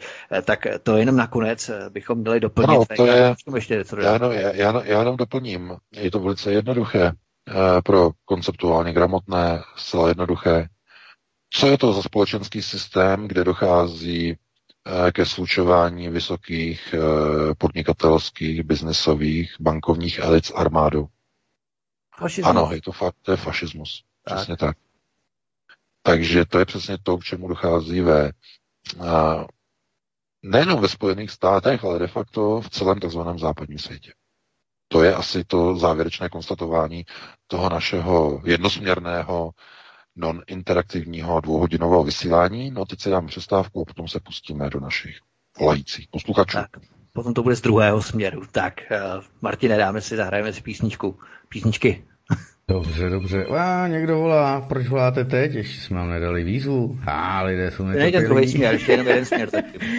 Dobře, tak si dáme 2 písničky, 7 minutek a kousíček, kde by na to. Prosíme, pomožte nám s propagací kanálu Studia Tapin Rádio Svobodného vysílače CS. Pokud se vám tento nebo jiné pořady na tomto kanále líbí, klikněte na vaší obrazovce na tlačítko s nápisem sdílet a vyberte sociální síť, na kterou pořad nasdílíte. Jde o pouhých pár desítek sekund vašeho času. Děkujeme. Tak, dámy a pánové, vítejte ve třetí poslední části. Máme 21 hodin 8 minut. Já jenom vzpomenu, jak říkal Vítek, tak patrně už odpoledne, tedy včera tornádo zhladilo, tedy, jak říkal Vítek, na Lounském okrese, nebo v Lounském okrese konkrétně by to mělo být tedy u obce, nebo u města Kryry. Tak 6,5 km od ní se nachází ves Stebno. Tam by mělo řádit už včerejších, tedy těch odpoledních nebo hned po obědových hodinách první to tornádo a pak se nám tedy objevilo na Moravě, na Hodonínsku. Takže tak toto je. Pustil jsem vám tam, snad jsem vás nalákal na krásný zpěv Ladi Korbela z kapely tedy Motorband. A také Libor Matějčík na kytaru tam hraje a spousta dalších. Vzpomenu, že tady Motorband je česká heavy metalová kapela. Původem tedy ze severočeských Teplic, dámy a pánové. Prošlo jí celá řada známých, samozřejmě hudebníků. Nejznámější asi tedy, když tak... No a teď mi jeho no, vypadlo, takže Martine, dobře ti tak. Počkáme, jestli pánové jsou napřímo. Jo, Kamil Střihavka a spousta dalších. Teď tam hraje Vojtěch Brázda, Stanislav Klička. Ano, jsme tady, Martine. Dobře, jdeme na to. Takže Stebno bylo to poničené, snad tedy, jestli se mi dostalo správných informací, obec Stebno u Kryr, tady na Žatecku. Tak můžeme pokračovat. Zeptáme se, jestli VK je zde. Já připojuji teď telefon, takže víc, co jste volali do této chvíle, jste měli smůlu, vy to víte, vím to i já, tak počkáme a připojím vás pak do vysílání, hned jak bude možnost. Tak VK, jsi tady? Tak já tady ještě není, což je podivné, protože jsme měli dvě písničky a bylo jich dost dlouho.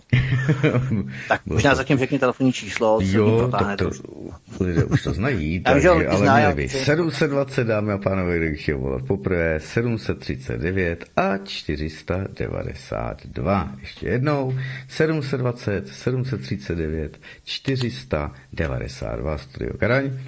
Maily ani nepište, asi na ně nebudu stíhat ani koukat na to, aby jsme na ně stíhali odpovídat, protože... No. A VK je tady, slyším ho. No, já čekám. Čekáš, no. Tak já ty taky čekám. Mám tady 3 zmeškané hovory. Hele, první hovor už je tady. Jdeme to zapojit. Tak, poprosíme vypnout rádio v počítači a v telefonu a můžete rovnou položit dotaz. Hezký večer. Dobrý večer. Jsem ve vysílání, doufám. Ano. Tady je posluchač ze západních Čech. Měl bych, prosím vás, pěkně 2 věci. Za prvé výtka k panu Vítkovi. Pane Vítku, nemyslíte, že je čas změnit znělku tohoto pořadu? Už to vysíláte několik let pořád stejně a je to taková slepenina umělá. To je jedna věc a teď dotaz panu VK. Já se jenom vyjádřím, máte pravdu. Pane VK, já jsem spíš jenom línej na to ten jingle udělat, protože já to nemám čas, ale máte úplně pravdu. Je to už oposlouchaný. Ale kdybyste dal prostor posluchačům a vypsal nějakou, já neříkám soutěž, jo, aby vám sami posluchači něco nabídli, tak věřím tomu, že určitě vás dostanete spoustu dobrých podnětů. To spíš podněty nejde ani jako podněty, tady jde spíš jako o čas, že opravdu já to nemám čas, bohužel, udělat něco novýho, jo, spíš o to jde, jako abych to udělal určitě, protože je to poslouchaný. Dobrý, stačí, teď ten dotaz panu VK.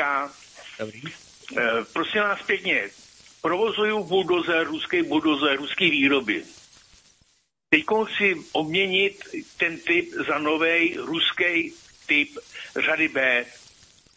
Jak nám ten Hamáček zavařil dneska u Rusů, jo, tak se obávám, že bude problém s náhradníma dílama nebo s jejich cenama. Myslíte, že nám Rusové budou pořád dodávat náhradní díly, přesto, že my se takhle k ním prakticky chováme? Teď děkuju, všechno budu poslouchat. Zdravíme na západ Čech, děkujeme. Taky zdravíme na západ. No, já jako za dotaz. No, jak říkám, pro nákup nějakých dalších dílů bude třeba si udělat cestu. Zase záleží na tom, že jo, jak ty díly jsou těžké, jak jsou hmotné, ale pokud to uvezete v autě, tak jednoduše prostě zařídit si vízum do Ruska a jet do Ruska, tam prostě přímo na místě od výrobce, má tam obchody určitě, tak přímo od výrobce koupit a takzvaně dovést tedy domů do Česka prostě přímo z Ruska, pokud třeba firma odmítne nebo někdo tomu zabrání, aby to nešlo poslat poštou nebo takhle, jako jo. Ano, je to komplikované, jistě, to je komplikované, protože ty vztahy jsou dodrbané neuvěřitelným způsobem. Proč, z jakého důvodu? No, to je přesně z toho důvodu, proč se natolik vlastně likvidují vztahy, co byly vybudovány a nahrazují se vztahy americkými. Snad jste slyšel Andrej Babiše jasně, co řekl minulý týden, že vlastně jeho vláda bude usilovat po volbách, pokud teda nějakým způsobem uspěje, o bližší sepětí se Spojenými státy, přičemž to řekl způsobem, až v Bruselu skoro spadly hodiny ze zdi. On už skoro řekl, on to neřekl, ale skoro to řekl takovým způsobem, jako že se spíš bude orientovat na Spojené státy, což vůbec nás nepřekvapuje. My to víme. To je úkolem Babišovy vlády, orientace, no ne, kdyby jenom Babišovi, to je úkolem toho zvláštního konglomerátu, který je v Polsku u moci a který je na Slovensku u moci a i v Maďarsku konec konců. To znamená vytvořit, to jsou takové ty hlavní skupiny, hlavní země toho projektu amerického trojmoří, to znamená, to je přesně zaúkolované. To je přímo ta hlavní okolostojíčnost, to znamená, že mají úkoly a teď oni se upínají na americký systém moci, takzvaný neokonzervatismus. Na neokonzervativce se upínají, protože oni si myslí, že oni je ochrání v té Evropě před všemi těmi zlými věcmi. A jakými zlými věcmi? No, zlými věcmi to nejsou jenom globalistické záležitosti z Brusele. Ne. To jsou věci, které globalčiky mají naplánované, že se zbaví v evropských zemích všech proamerických kádrů. To vám snad už doufám došlo. Proč musí Babiš od válu? Proč Čapí hnízdo? Proč Wagenknecht? Proč žaloba do Bruselu?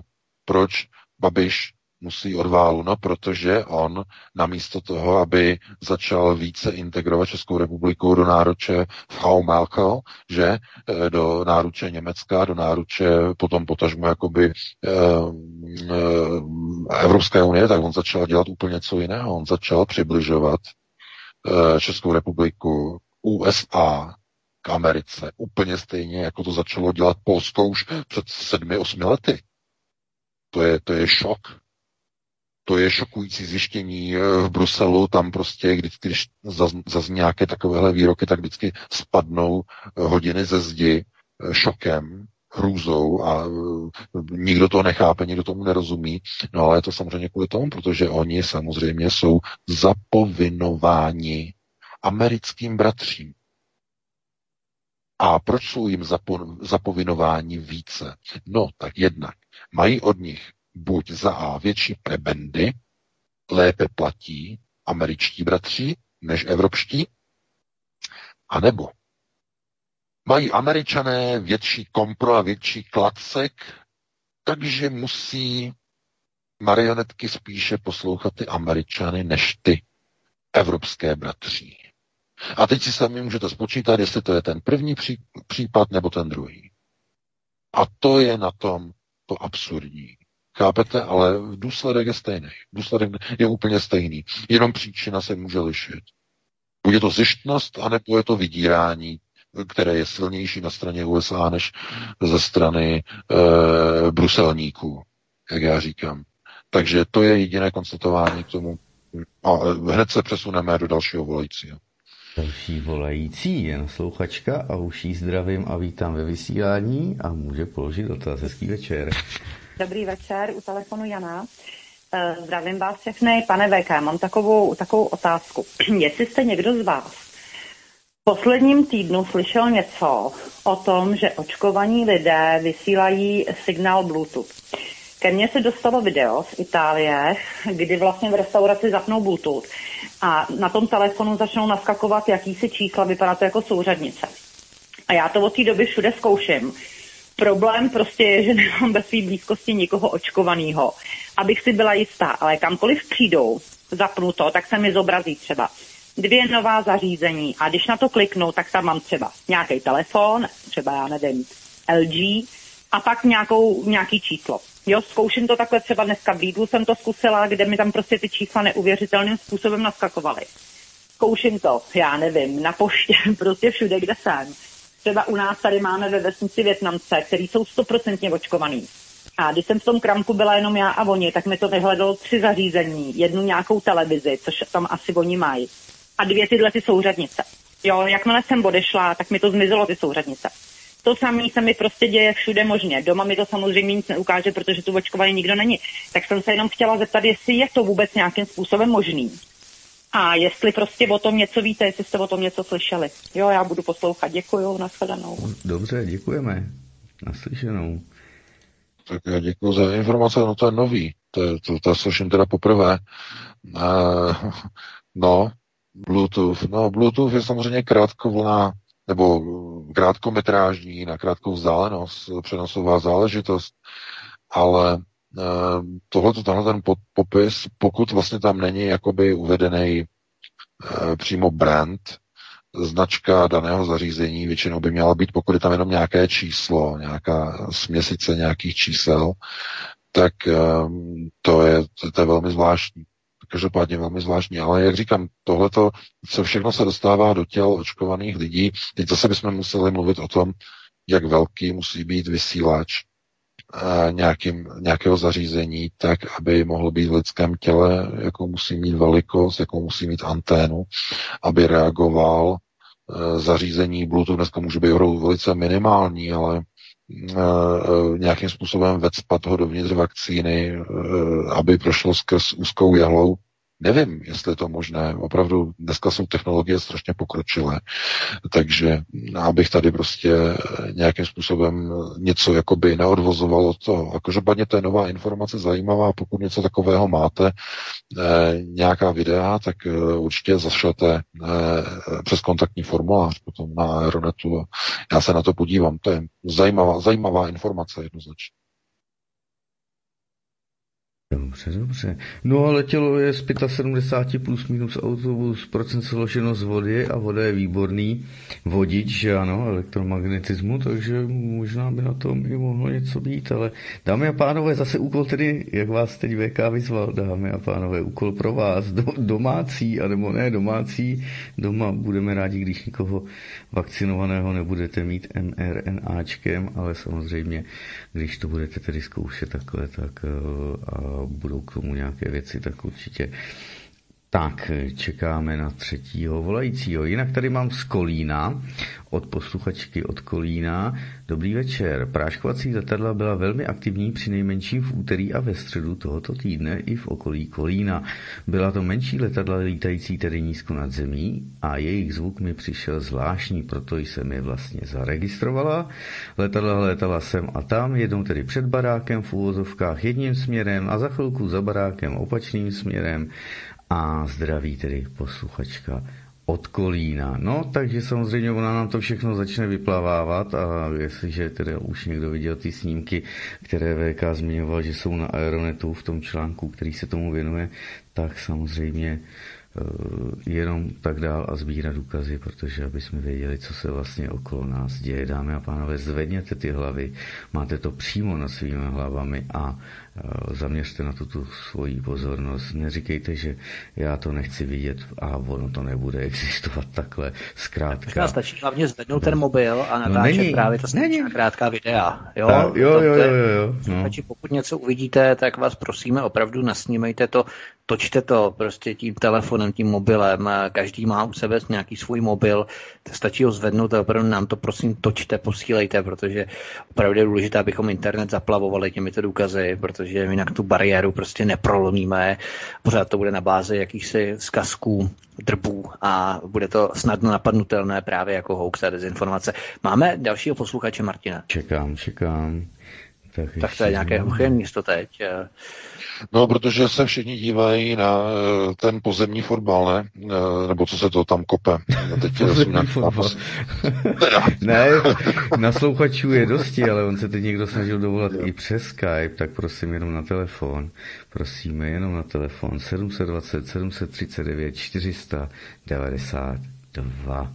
Tak, takhle to je. A samozřejmě.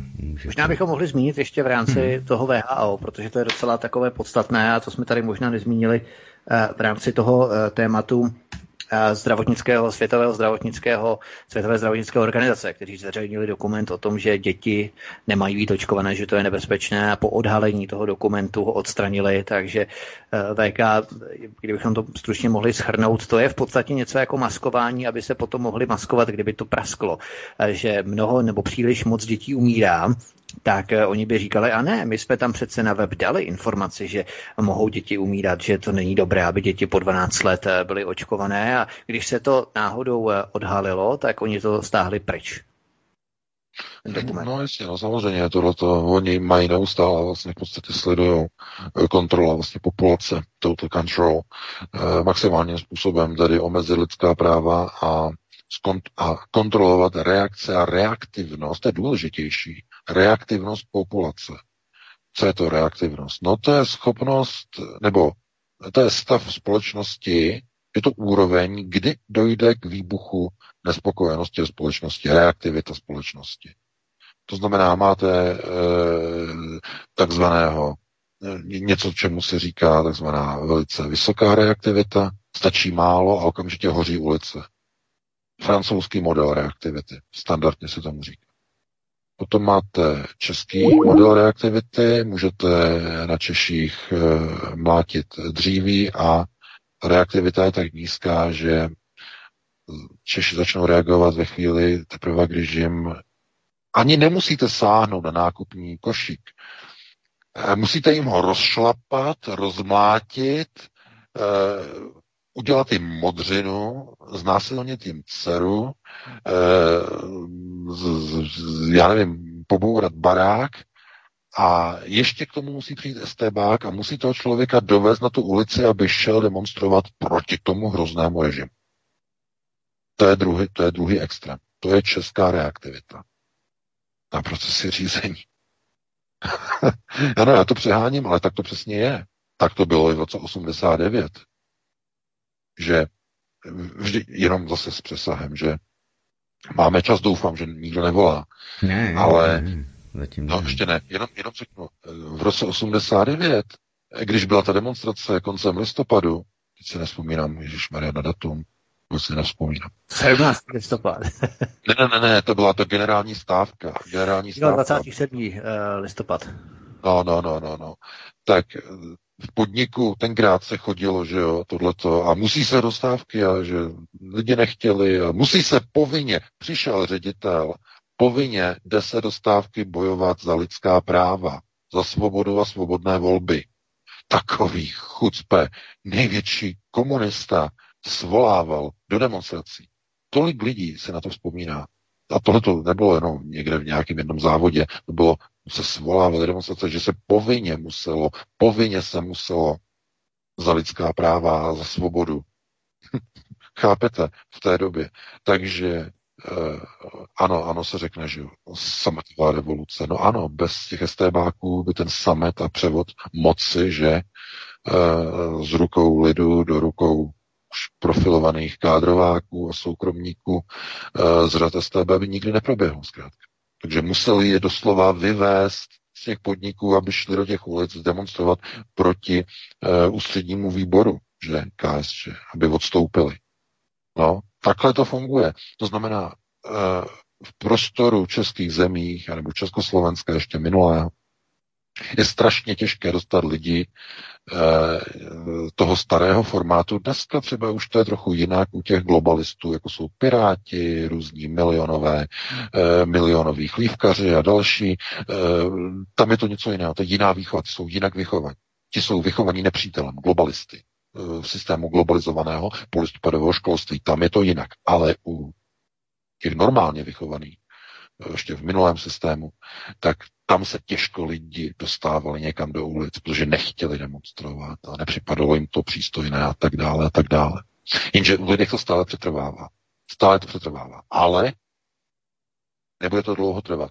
Jak budou převychovávány další generace, jak budou nastupovat noví a noví Piráti v uvozovkách, mladí lidé, že, vychovaní ze školství, tak najednou nebude problém dostat do ulic 1, 2, 3 miliony lidí. A co tam budou dělat ti lidé? Budou říkat, my chceme stejná práva pro, a teď pro koho?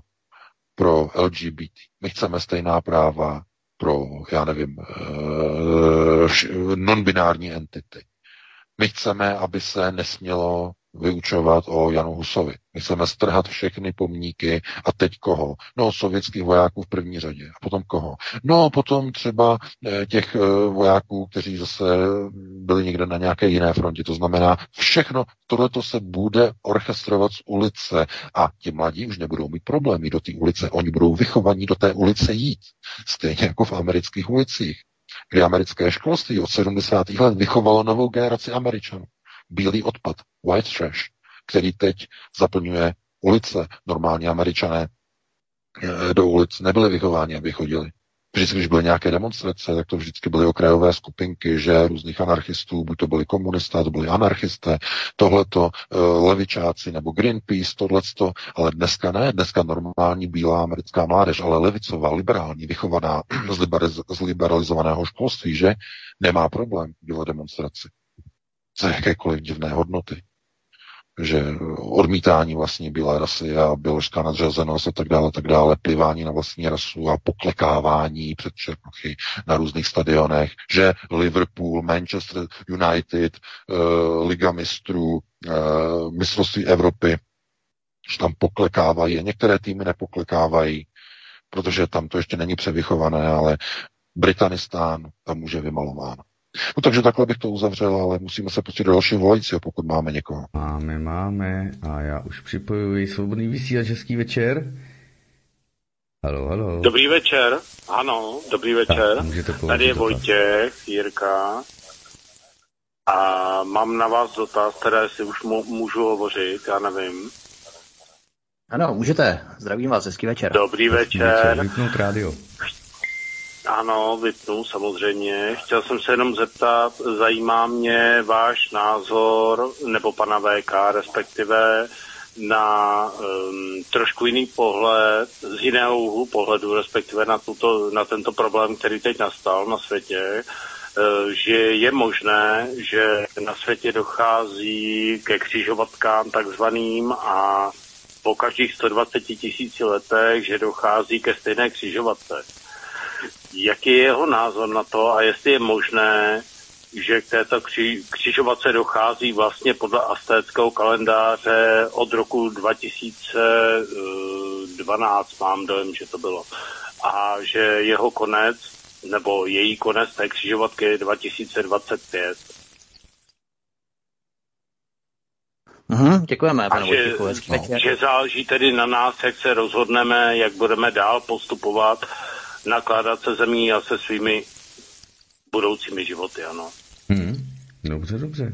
Tak jo, děkujeme. No, taky děkujeme. Mimochodem, konec toho vojenského dokumentu, jak jsem ho citoval, tak ten právě taky vymezoval vlastně konečnou fázi toho ovlivňování počasí do roku 2025. No takový, nevím, to je asi náhoda, ale to ano, ono nejde o čas, ale jde o časoprostorovou pozici galaxie, planety vůči vztahu k centru otáčení galaxie. Protože to, co vlastně bude teď odhalováno v následujících letech v souvislosti s odhalením dvou domů, které kontrolují vlastně procesy exopolitiky nad touto planetou, tak oni cestují, oni mají jiný způsob cestování, nemají chemický způsob cestování, to by nemělo smysl, ale to gravitační způsob cestování, k tomu vlastně se používají pozice ve vesmíru, které jsou dostupné jakožto brány. Vždycky v dané časové periodě, v daném místě, kdy se v podstatě přenášejí na vzdálenosti do daných bodů v galaxii, kde dochází k takzvanému zhmotňování, to znamená při přenosu na dálku gravitačního přenosu. Jako kdybyste si představili jako cestování červí dírou na dlouhou vzdálenost, tak tohle je jedna z metod. Není tak vyspělá, jak byste si někdy představovali z nějakého vědecko-fantastického filmu, že někde máte nějakou postavenou bránu, do ní vstoupíte a vystoupíte jakoby na druhé straně, někde na konci vesmíru. Tohle to má podobnou funkci, ale funguje to tak, že jednotlivá okna, časoprostorová okna se otvírají podle otáčení celé galaxie, celé mléčné dráhy, celé galaxie, tak jak se otáčí společně. tak se dostává do určitých bodů, kde jsou tato okna otevřená, kde je možné provádět tyto skoky. To znamená, že když cestujete z nějakého časoprostoru z bodu A, tak protikus nebo protivýchod se nachází v galaxii v závislosti na pootočení celého galaktického komplexu. A nemůže to ovlivnit ani čas, ani prostor výstupu. To znamená, je to přírodní, jakoby přírodní stav. Přírodní stav, ale na vysvětlení je to trochu složitější. Vysvětlovat přesně ty souvislosti. Proto ty časové události se nevydávají nebo neudávají se v pozici v času, ale vždycky ke schématu otáčení celé galaxie. Tehdy, to znamená, to je ten systém, kdy oni třeba mají nastaveno, že vrátíme se například za 120 000 let, řeknou některým svým potomkům, nebo řeknou, my se vrátíme za dají číslo 60 000. 60 000 je zase polovina. To znamená, polovina se vrátí. To znamená, když se pootočí celá galaxie, tak oni můžou po 60 000 letech, anebo potom, když to okno minou, tak až po 120 000 letech. Proto i v rámci jednotlivých iterací, projekcí je vidět, že první civilizační známky, to je mimochodem v té jedné mé knize uvedené, se datují do období 60 000 let před naším letopočtem. To je jeden ten rámec otevřeného okna. A potom znovu jakoby je ticho. To znamená, to je složitější vysvětlování, ani na tady to není prostor. Takže dáme místo nebo prostor dalšímu volicům, pokud máme teda někoho. Máme. Tak, Svobodný vysílač, hezký večer. Můžete položit dotaz. Dobrý večer. Já zdravím všechny posluchače, pana VK i vás, pane Marcikán. Chtěl jsem se zeptat ohledně těch tornád. Napadají mě dvě věci, jednak to má nějaký přesah, který má něco naznačit a symbolizovat a vlastně beru to jako takový upozornění, že tady něco, pozor, všechno vlastně něco děje, to by se globální prediktorovi nemuselo líbit, to je první věc.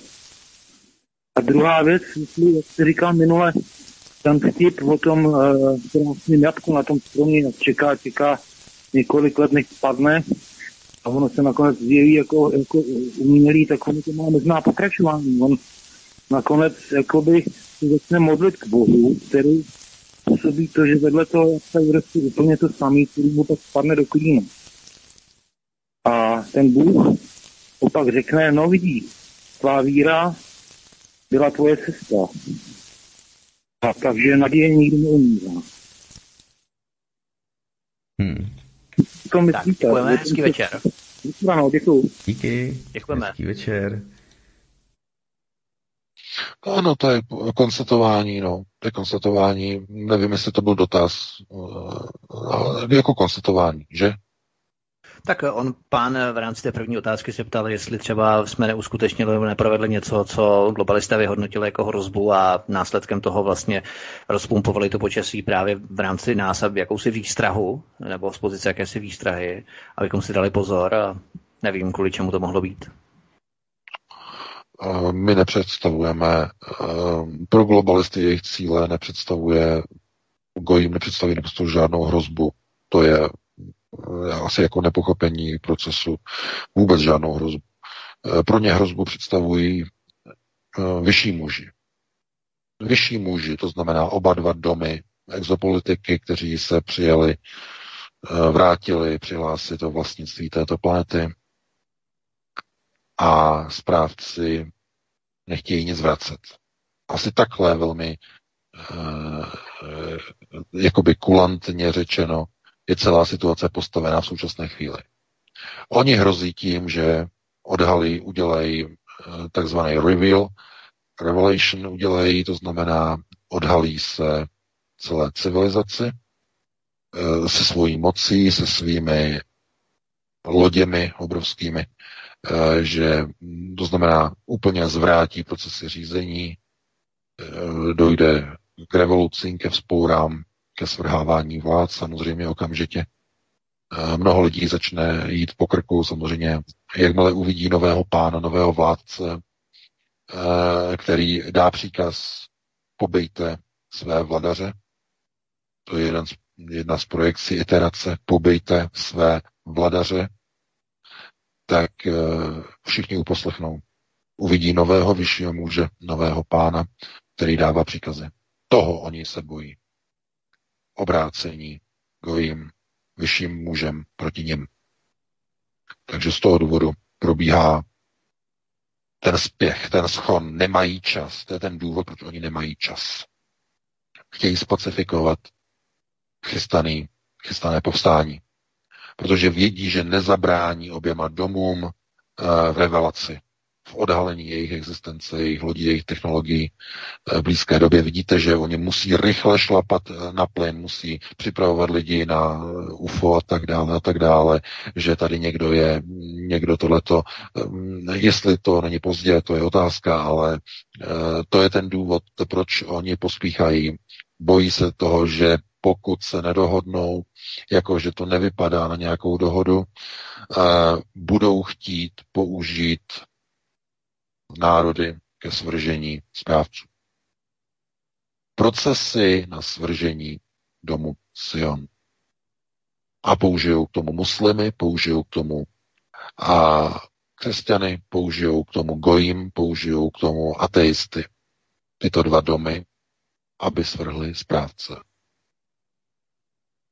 To je ten problém jejich, který mají. Toho se bojí. Nebojí se gojím v žádném případě, ale bojí se toho, k čemu by mohli být využiti, pokud by přišel nový pán. Fenomén vyššího muže na planetě. Takže takhle bych na to odpověděl, no a dávám prostě většímu vojicům, pokud máme. Máme, akorát se dovolal, tak já ho hned přibírám do vysílání. Hezký večer. Hezký večer, Petru, v tu telefonu zdravím pana VK,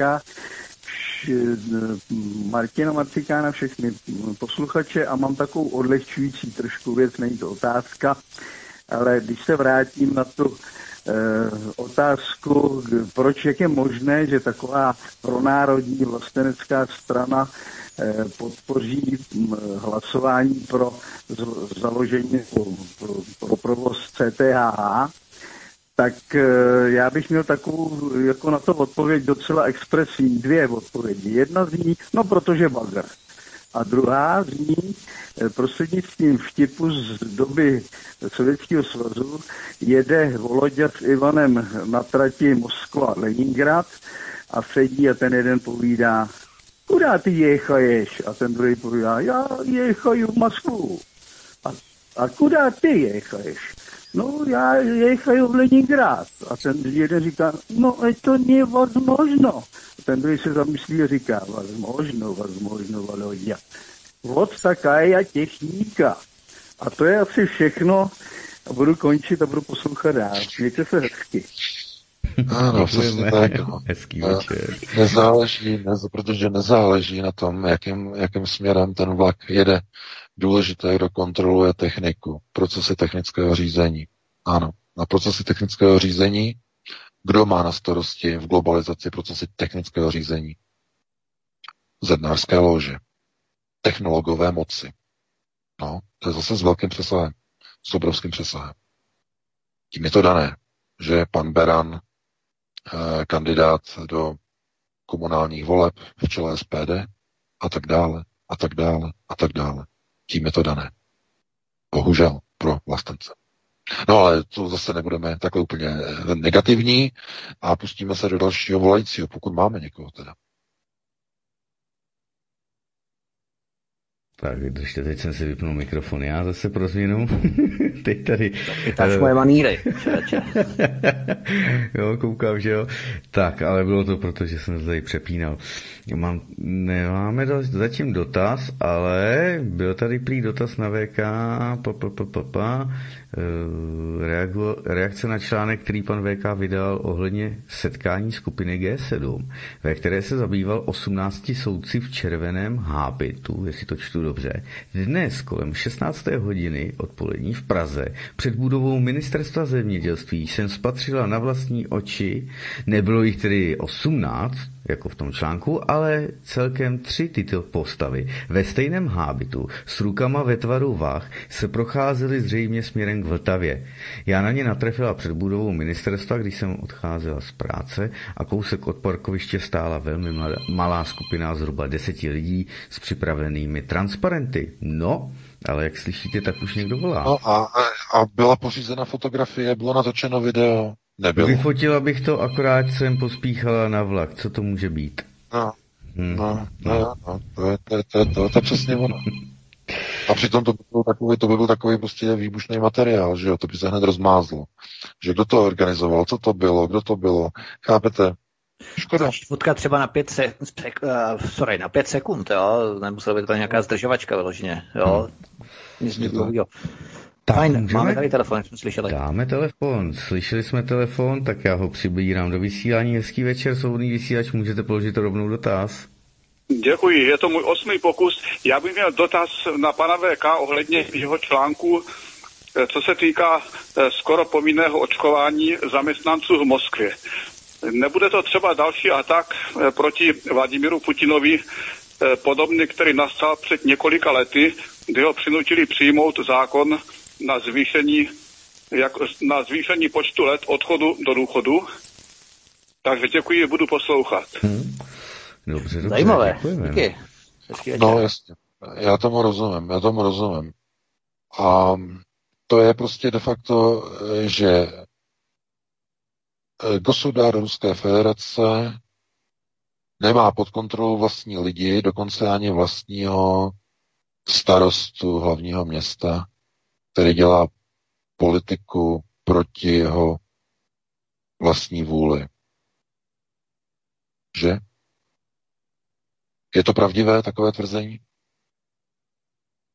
Dovedete si představit, že by starosta Moskvy dělal kroky v rozporu se skutečnými úmysly? Ne teď z výroky ne.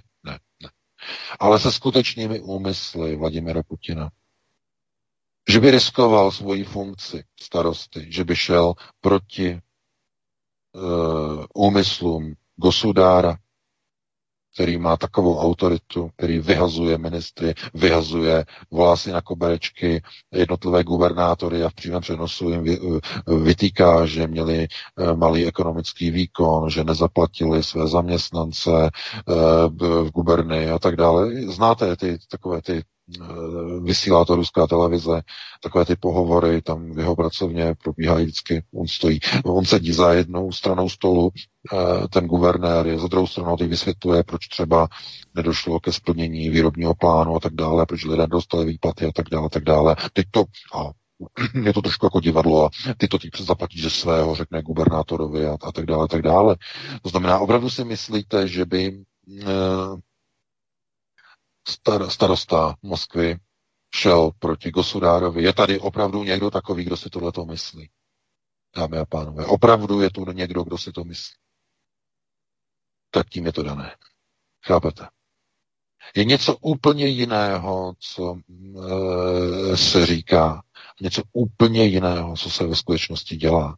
To je základ konceptuální gramotnosti. Je úplně něco jiného, co se říká na volebních mítincích SPD a jak se potom ve skutečnosti pracuje a hlasuje v poslanecké sněmovně. To jsou obrovské diametrální rozdíly a nelze si myslet, že na Vladimira Putina to neplatí. Platí. To znamená, to povinné očkování těch zaměstnanců služeb v Moskvě je schválené. Akorát se hraje divadlo, kdy se hraje typický schizmatický proces levé a pravé ruky. Pravá ruka je ta dobrá. Vladimír Putin. Ne, očkování není povinné, ne, očkování bude v Rusku vždycky jenom dobrovolné. Pravá ruka. Levá ruka starosta Moskvy. Kdo se nenechá očkovat, ať si hledá novou práci. Bude propuštěn Ale je to dobrovolné. Je to dobrovolné. Máte dobrovolné rozhodnutí.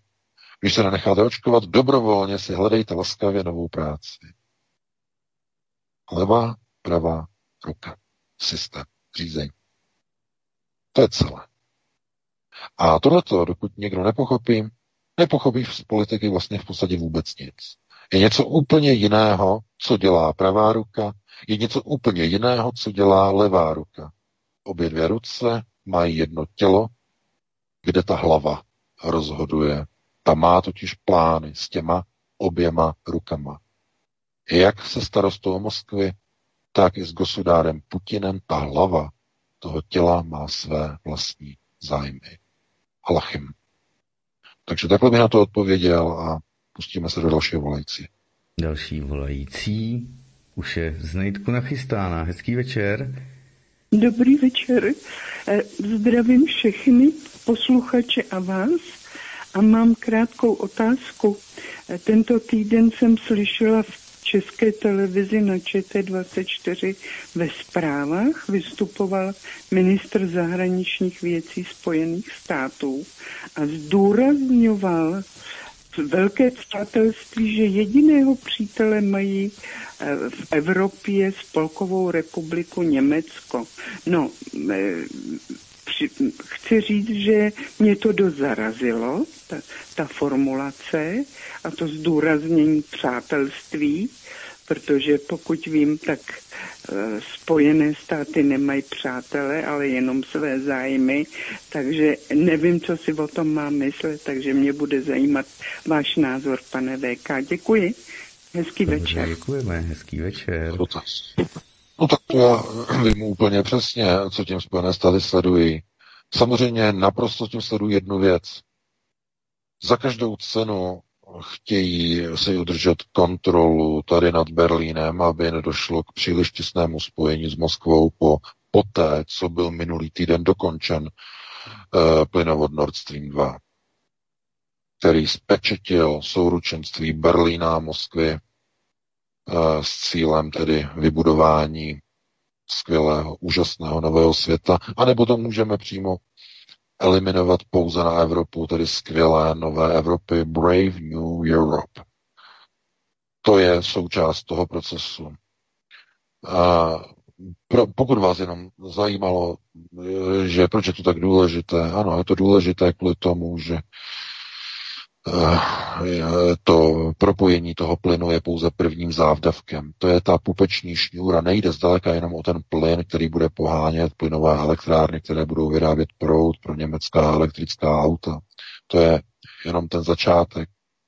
Je to pupeční šňůra, která má napojit celou ruskou Sibiř tady pro německý průmysl. To, co se nezdařilo během operace Barbarossa, má být v podstatě realizováno za pomoci gosudára Putina a za pomoci Ruského židovského kongresu, což je to největší, ale naprosto největší chucpe. Z jakého důvodu? No, protože procesy řízení nad Berlínem rovněž ovládají globalčiky a pro globalčiky napojení strukturálních systémů Ruska ve spolupráci s Ruským židovským kongresem je vzájemně výhodné. Pro ně je výhodné spolupracovat se svým konceptuálním nepřítelem, tedy s Ruským židovským kongresem, s Halachem. Pro sionisty v této rovině je to příhodnější, než vytvářet válečný konflikt na šesté prioritě, než znovu rozpoutat válku s Halachem, stejně jako byla druhá světová válka. To znamená, tohleto je asi to hlavní, že začíná to plynovodem z Ruska, bude to pokračovat železnou rudou z Ruska, bude to pokračovat ropou, drahými cennými kovy, litiem, kobaltem, naprosto vším, dřevem samozřejmě, potravinami, obilím, všechno, co si dovedete představit, všechno bude proudit z Ruska. A do Ruska bude zase opačným směrem proudit produkce, technologie, systémy a tak dále. To znamená to, co se v Rusku nedokáže vyrobit z mnoha důvodů, proč se to nevyrábí, tak se bude dovážet, to znamená dojde k těsnému souručenství. To souručenství nebude na úrovni, řekněme, ideologických procesů řízení, bude to čistě v okultní rovině. Okultní rovina, dohoda, kdy my profitujeme z Ruska a Rusko profituje z produkce Německa, potažmo Evropské unie, protože budete si muset jako zvyknout na to, že Německo znamená Evropská unie. Tohleto je ten hlavní asi apel, který se stává velice aktuálním. A proto některé země nechtějí být součástí německé Evropy. A Babiš není tím kadrem. Začal hledat ochranu amerických bratří. Poláci vědí, že silné Německo znamená konec Polska. Na Slovensku ještě nedochází ty souvislosti tamním politikům, že Německo, silné Německo znamená velké problémy s jižní otázkou, s maďarskou otázkou, velké problémy. A znamená to i mnoho souvislostí pro země Balkánu samozřejmě, které budou de facto do těchto procesů zapojeny, ať už je to současné Srbsko nebo další země, které de facto mají určité ambice, ať už je to v rámci Kosova nebo v rámci Makedonie. To znamená, tohle je přesně to, co oni budou chtít zahrnout do takzvaného projektu Trojmoří Američané, a to je něco, co ohrožuje přímo projekt takzvané německé Evropy. Takže asi takhle by na to odpověděl, je to s velkým přesahem, ale dáme prostor dalším volajícím, pokud máme někoho. Už posledního posluchače, prosím, už budeme mít 10 hodin, takže poslední volající. No, 20:55 a zatím žádný hovor. No, běží fotbal, no. Ne, ale je tady již tak dotaz, jak paní z obchůdku v Olomouci, teda jak jste to říkali, Beruška, nebo jak se to má jmenovat, zjistí, že zákaznice je neočkovaná? Má tam tu bránu, která by to prokázala, nebo je to jen na dobré slovo? Jinak samozřejmě paní fandím a souhlasím s tím. Děkuji, Elena z Karlových Varů. No, tak...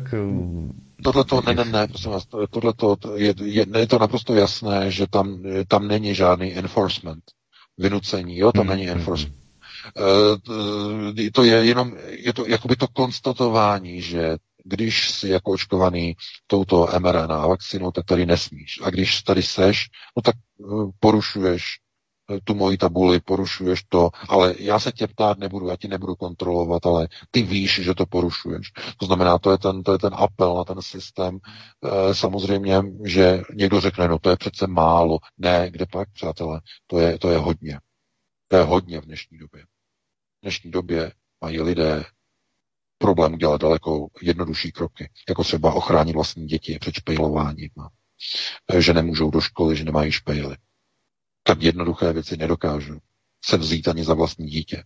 To znamená to, že někdo dokáže i vlastní obchod dát takzvaně na holport, upozornit na něj, že aby stane se terčem různých, že jo, neziskovčíků a různých vykladačů pravdy a šíří hoaxy a tohleto, samozřejmě. A nebojí se a prosadí si ten názor a prostě dá si tam tu ceduli a stojí si za tím.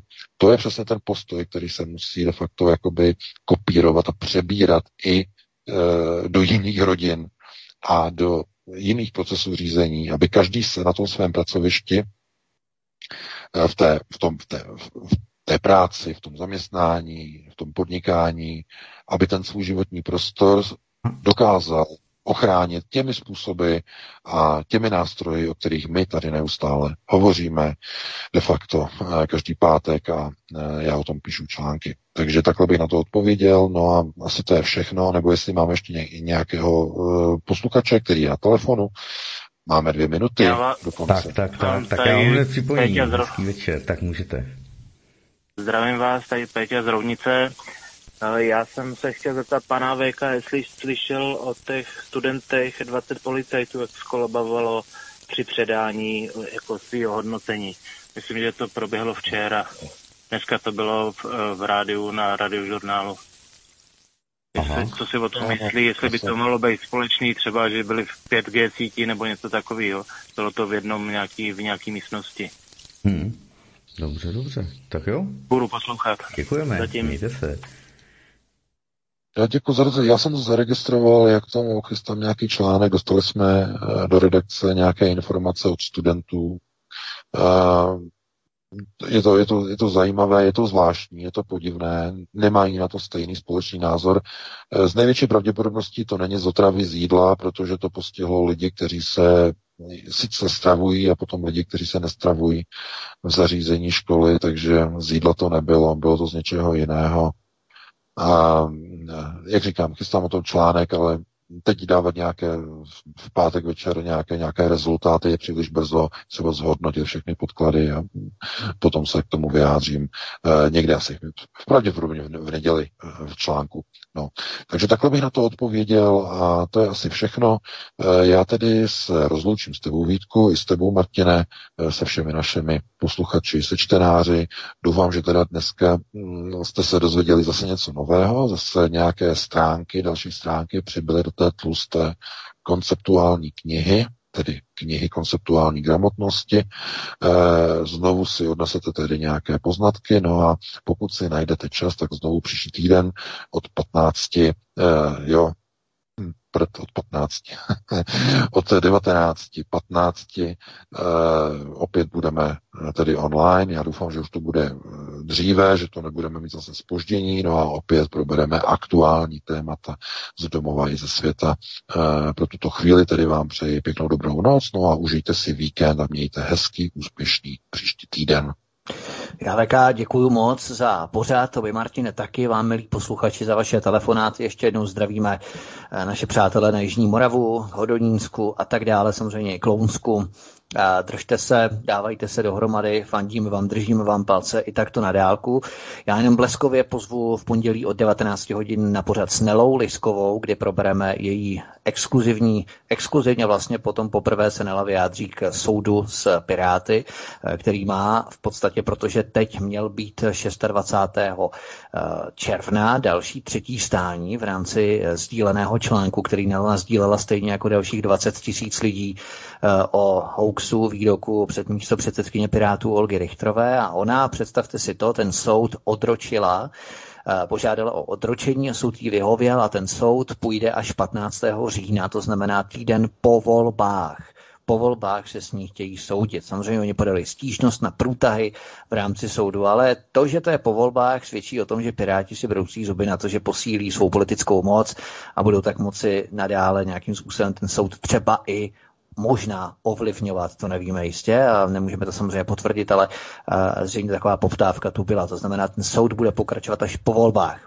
Takže v pondělí se k tomu exkluzivně vyjádříme, samozřejmě půjdeme i k dalším věcem ohledně Pirátů v Praze, co by výkladní skříně vládnutí Pirátů, jak by to mohlo vypadat po celé České republice v případě, kdyby se dostali k moci. No a samozřejmě ve středu o 19 hodin přijde Gáby z Velké Británie se žhavými horkými novinkami, aktualitami z Velké Británie. Přeložíme si nějaká videa, vymývárny mozku ohledně vakcín, které školy pouští britským školákům, dětem v rámci základních škol. Něco otřesného, takže počkejte si na to. Takže to je všechno ode mě. Zdraví vás Vítek, moc vám děkuju všem za podporu a za sdílení pořadu, volání, telefonáty a tak dále. No a my se budeme s vámi těšit příště. Martine, taky měj se a všichni se mějte hezky, ahoj. Také. A teď mi přišel, koukám na Messenger a je to asi z Německa, nepouštěl jsem si to, video, kde je právě to Bluetooth zařízení v telefonu nebo ten skener, a jsou tam natočeny, jak mu to v nějaké kavárně hází extra čísla, mimo teda samozřejmě telefonních a nevím, smart chytrých technologií, televizorů, tabletů, tak mu to tam hází asi 20 různých čísel, dámy a pánové, už nevolejte. No, chodem, Martine, já bych ještě doplnil, že v rámci toho pokroku, tak zatímco se čeští prostituti nebo prestitutky a prestituti pachtí za tou deltou, za koronou, za COVID-19 typu delta, tak v Německu jsou pokrokovější, progresivnější. A na RTL jsem to zrovna teď viděl, že už je tam éta. Jo, už je tam nový typ, je tam éta, takže pozor, v Německu už jsou tak pokrokoví, že tam mají étu. Jo, takže aby jsme byli trošku jako aktualizovaní, na kterém nakonec. Tak jo, dámy a pánové, mějte se krásně a samozřejmě naslouchejte dále, jedeme a já za chvilku předávám. Děkuji tedy Vítkovi i VK a my se za chvilku koukneme na další pořad na Svobodném vysílači. Ani nevím, co máme tedy v plánu. Prosíme, pomožte nám s propagací kanálu Studia Tapin Rádio Svobodného vysílače CS. Pokud se vám tento nebo jiné pořady na tomto kanále líbí, klikněte na vaší obrazovce na tlačítko s nápisem sdílet a vyberte sociální síť, na kterou pořad nasdílíte. Jde o pouhých pár desítek sekund vašeho času. Děkujeme.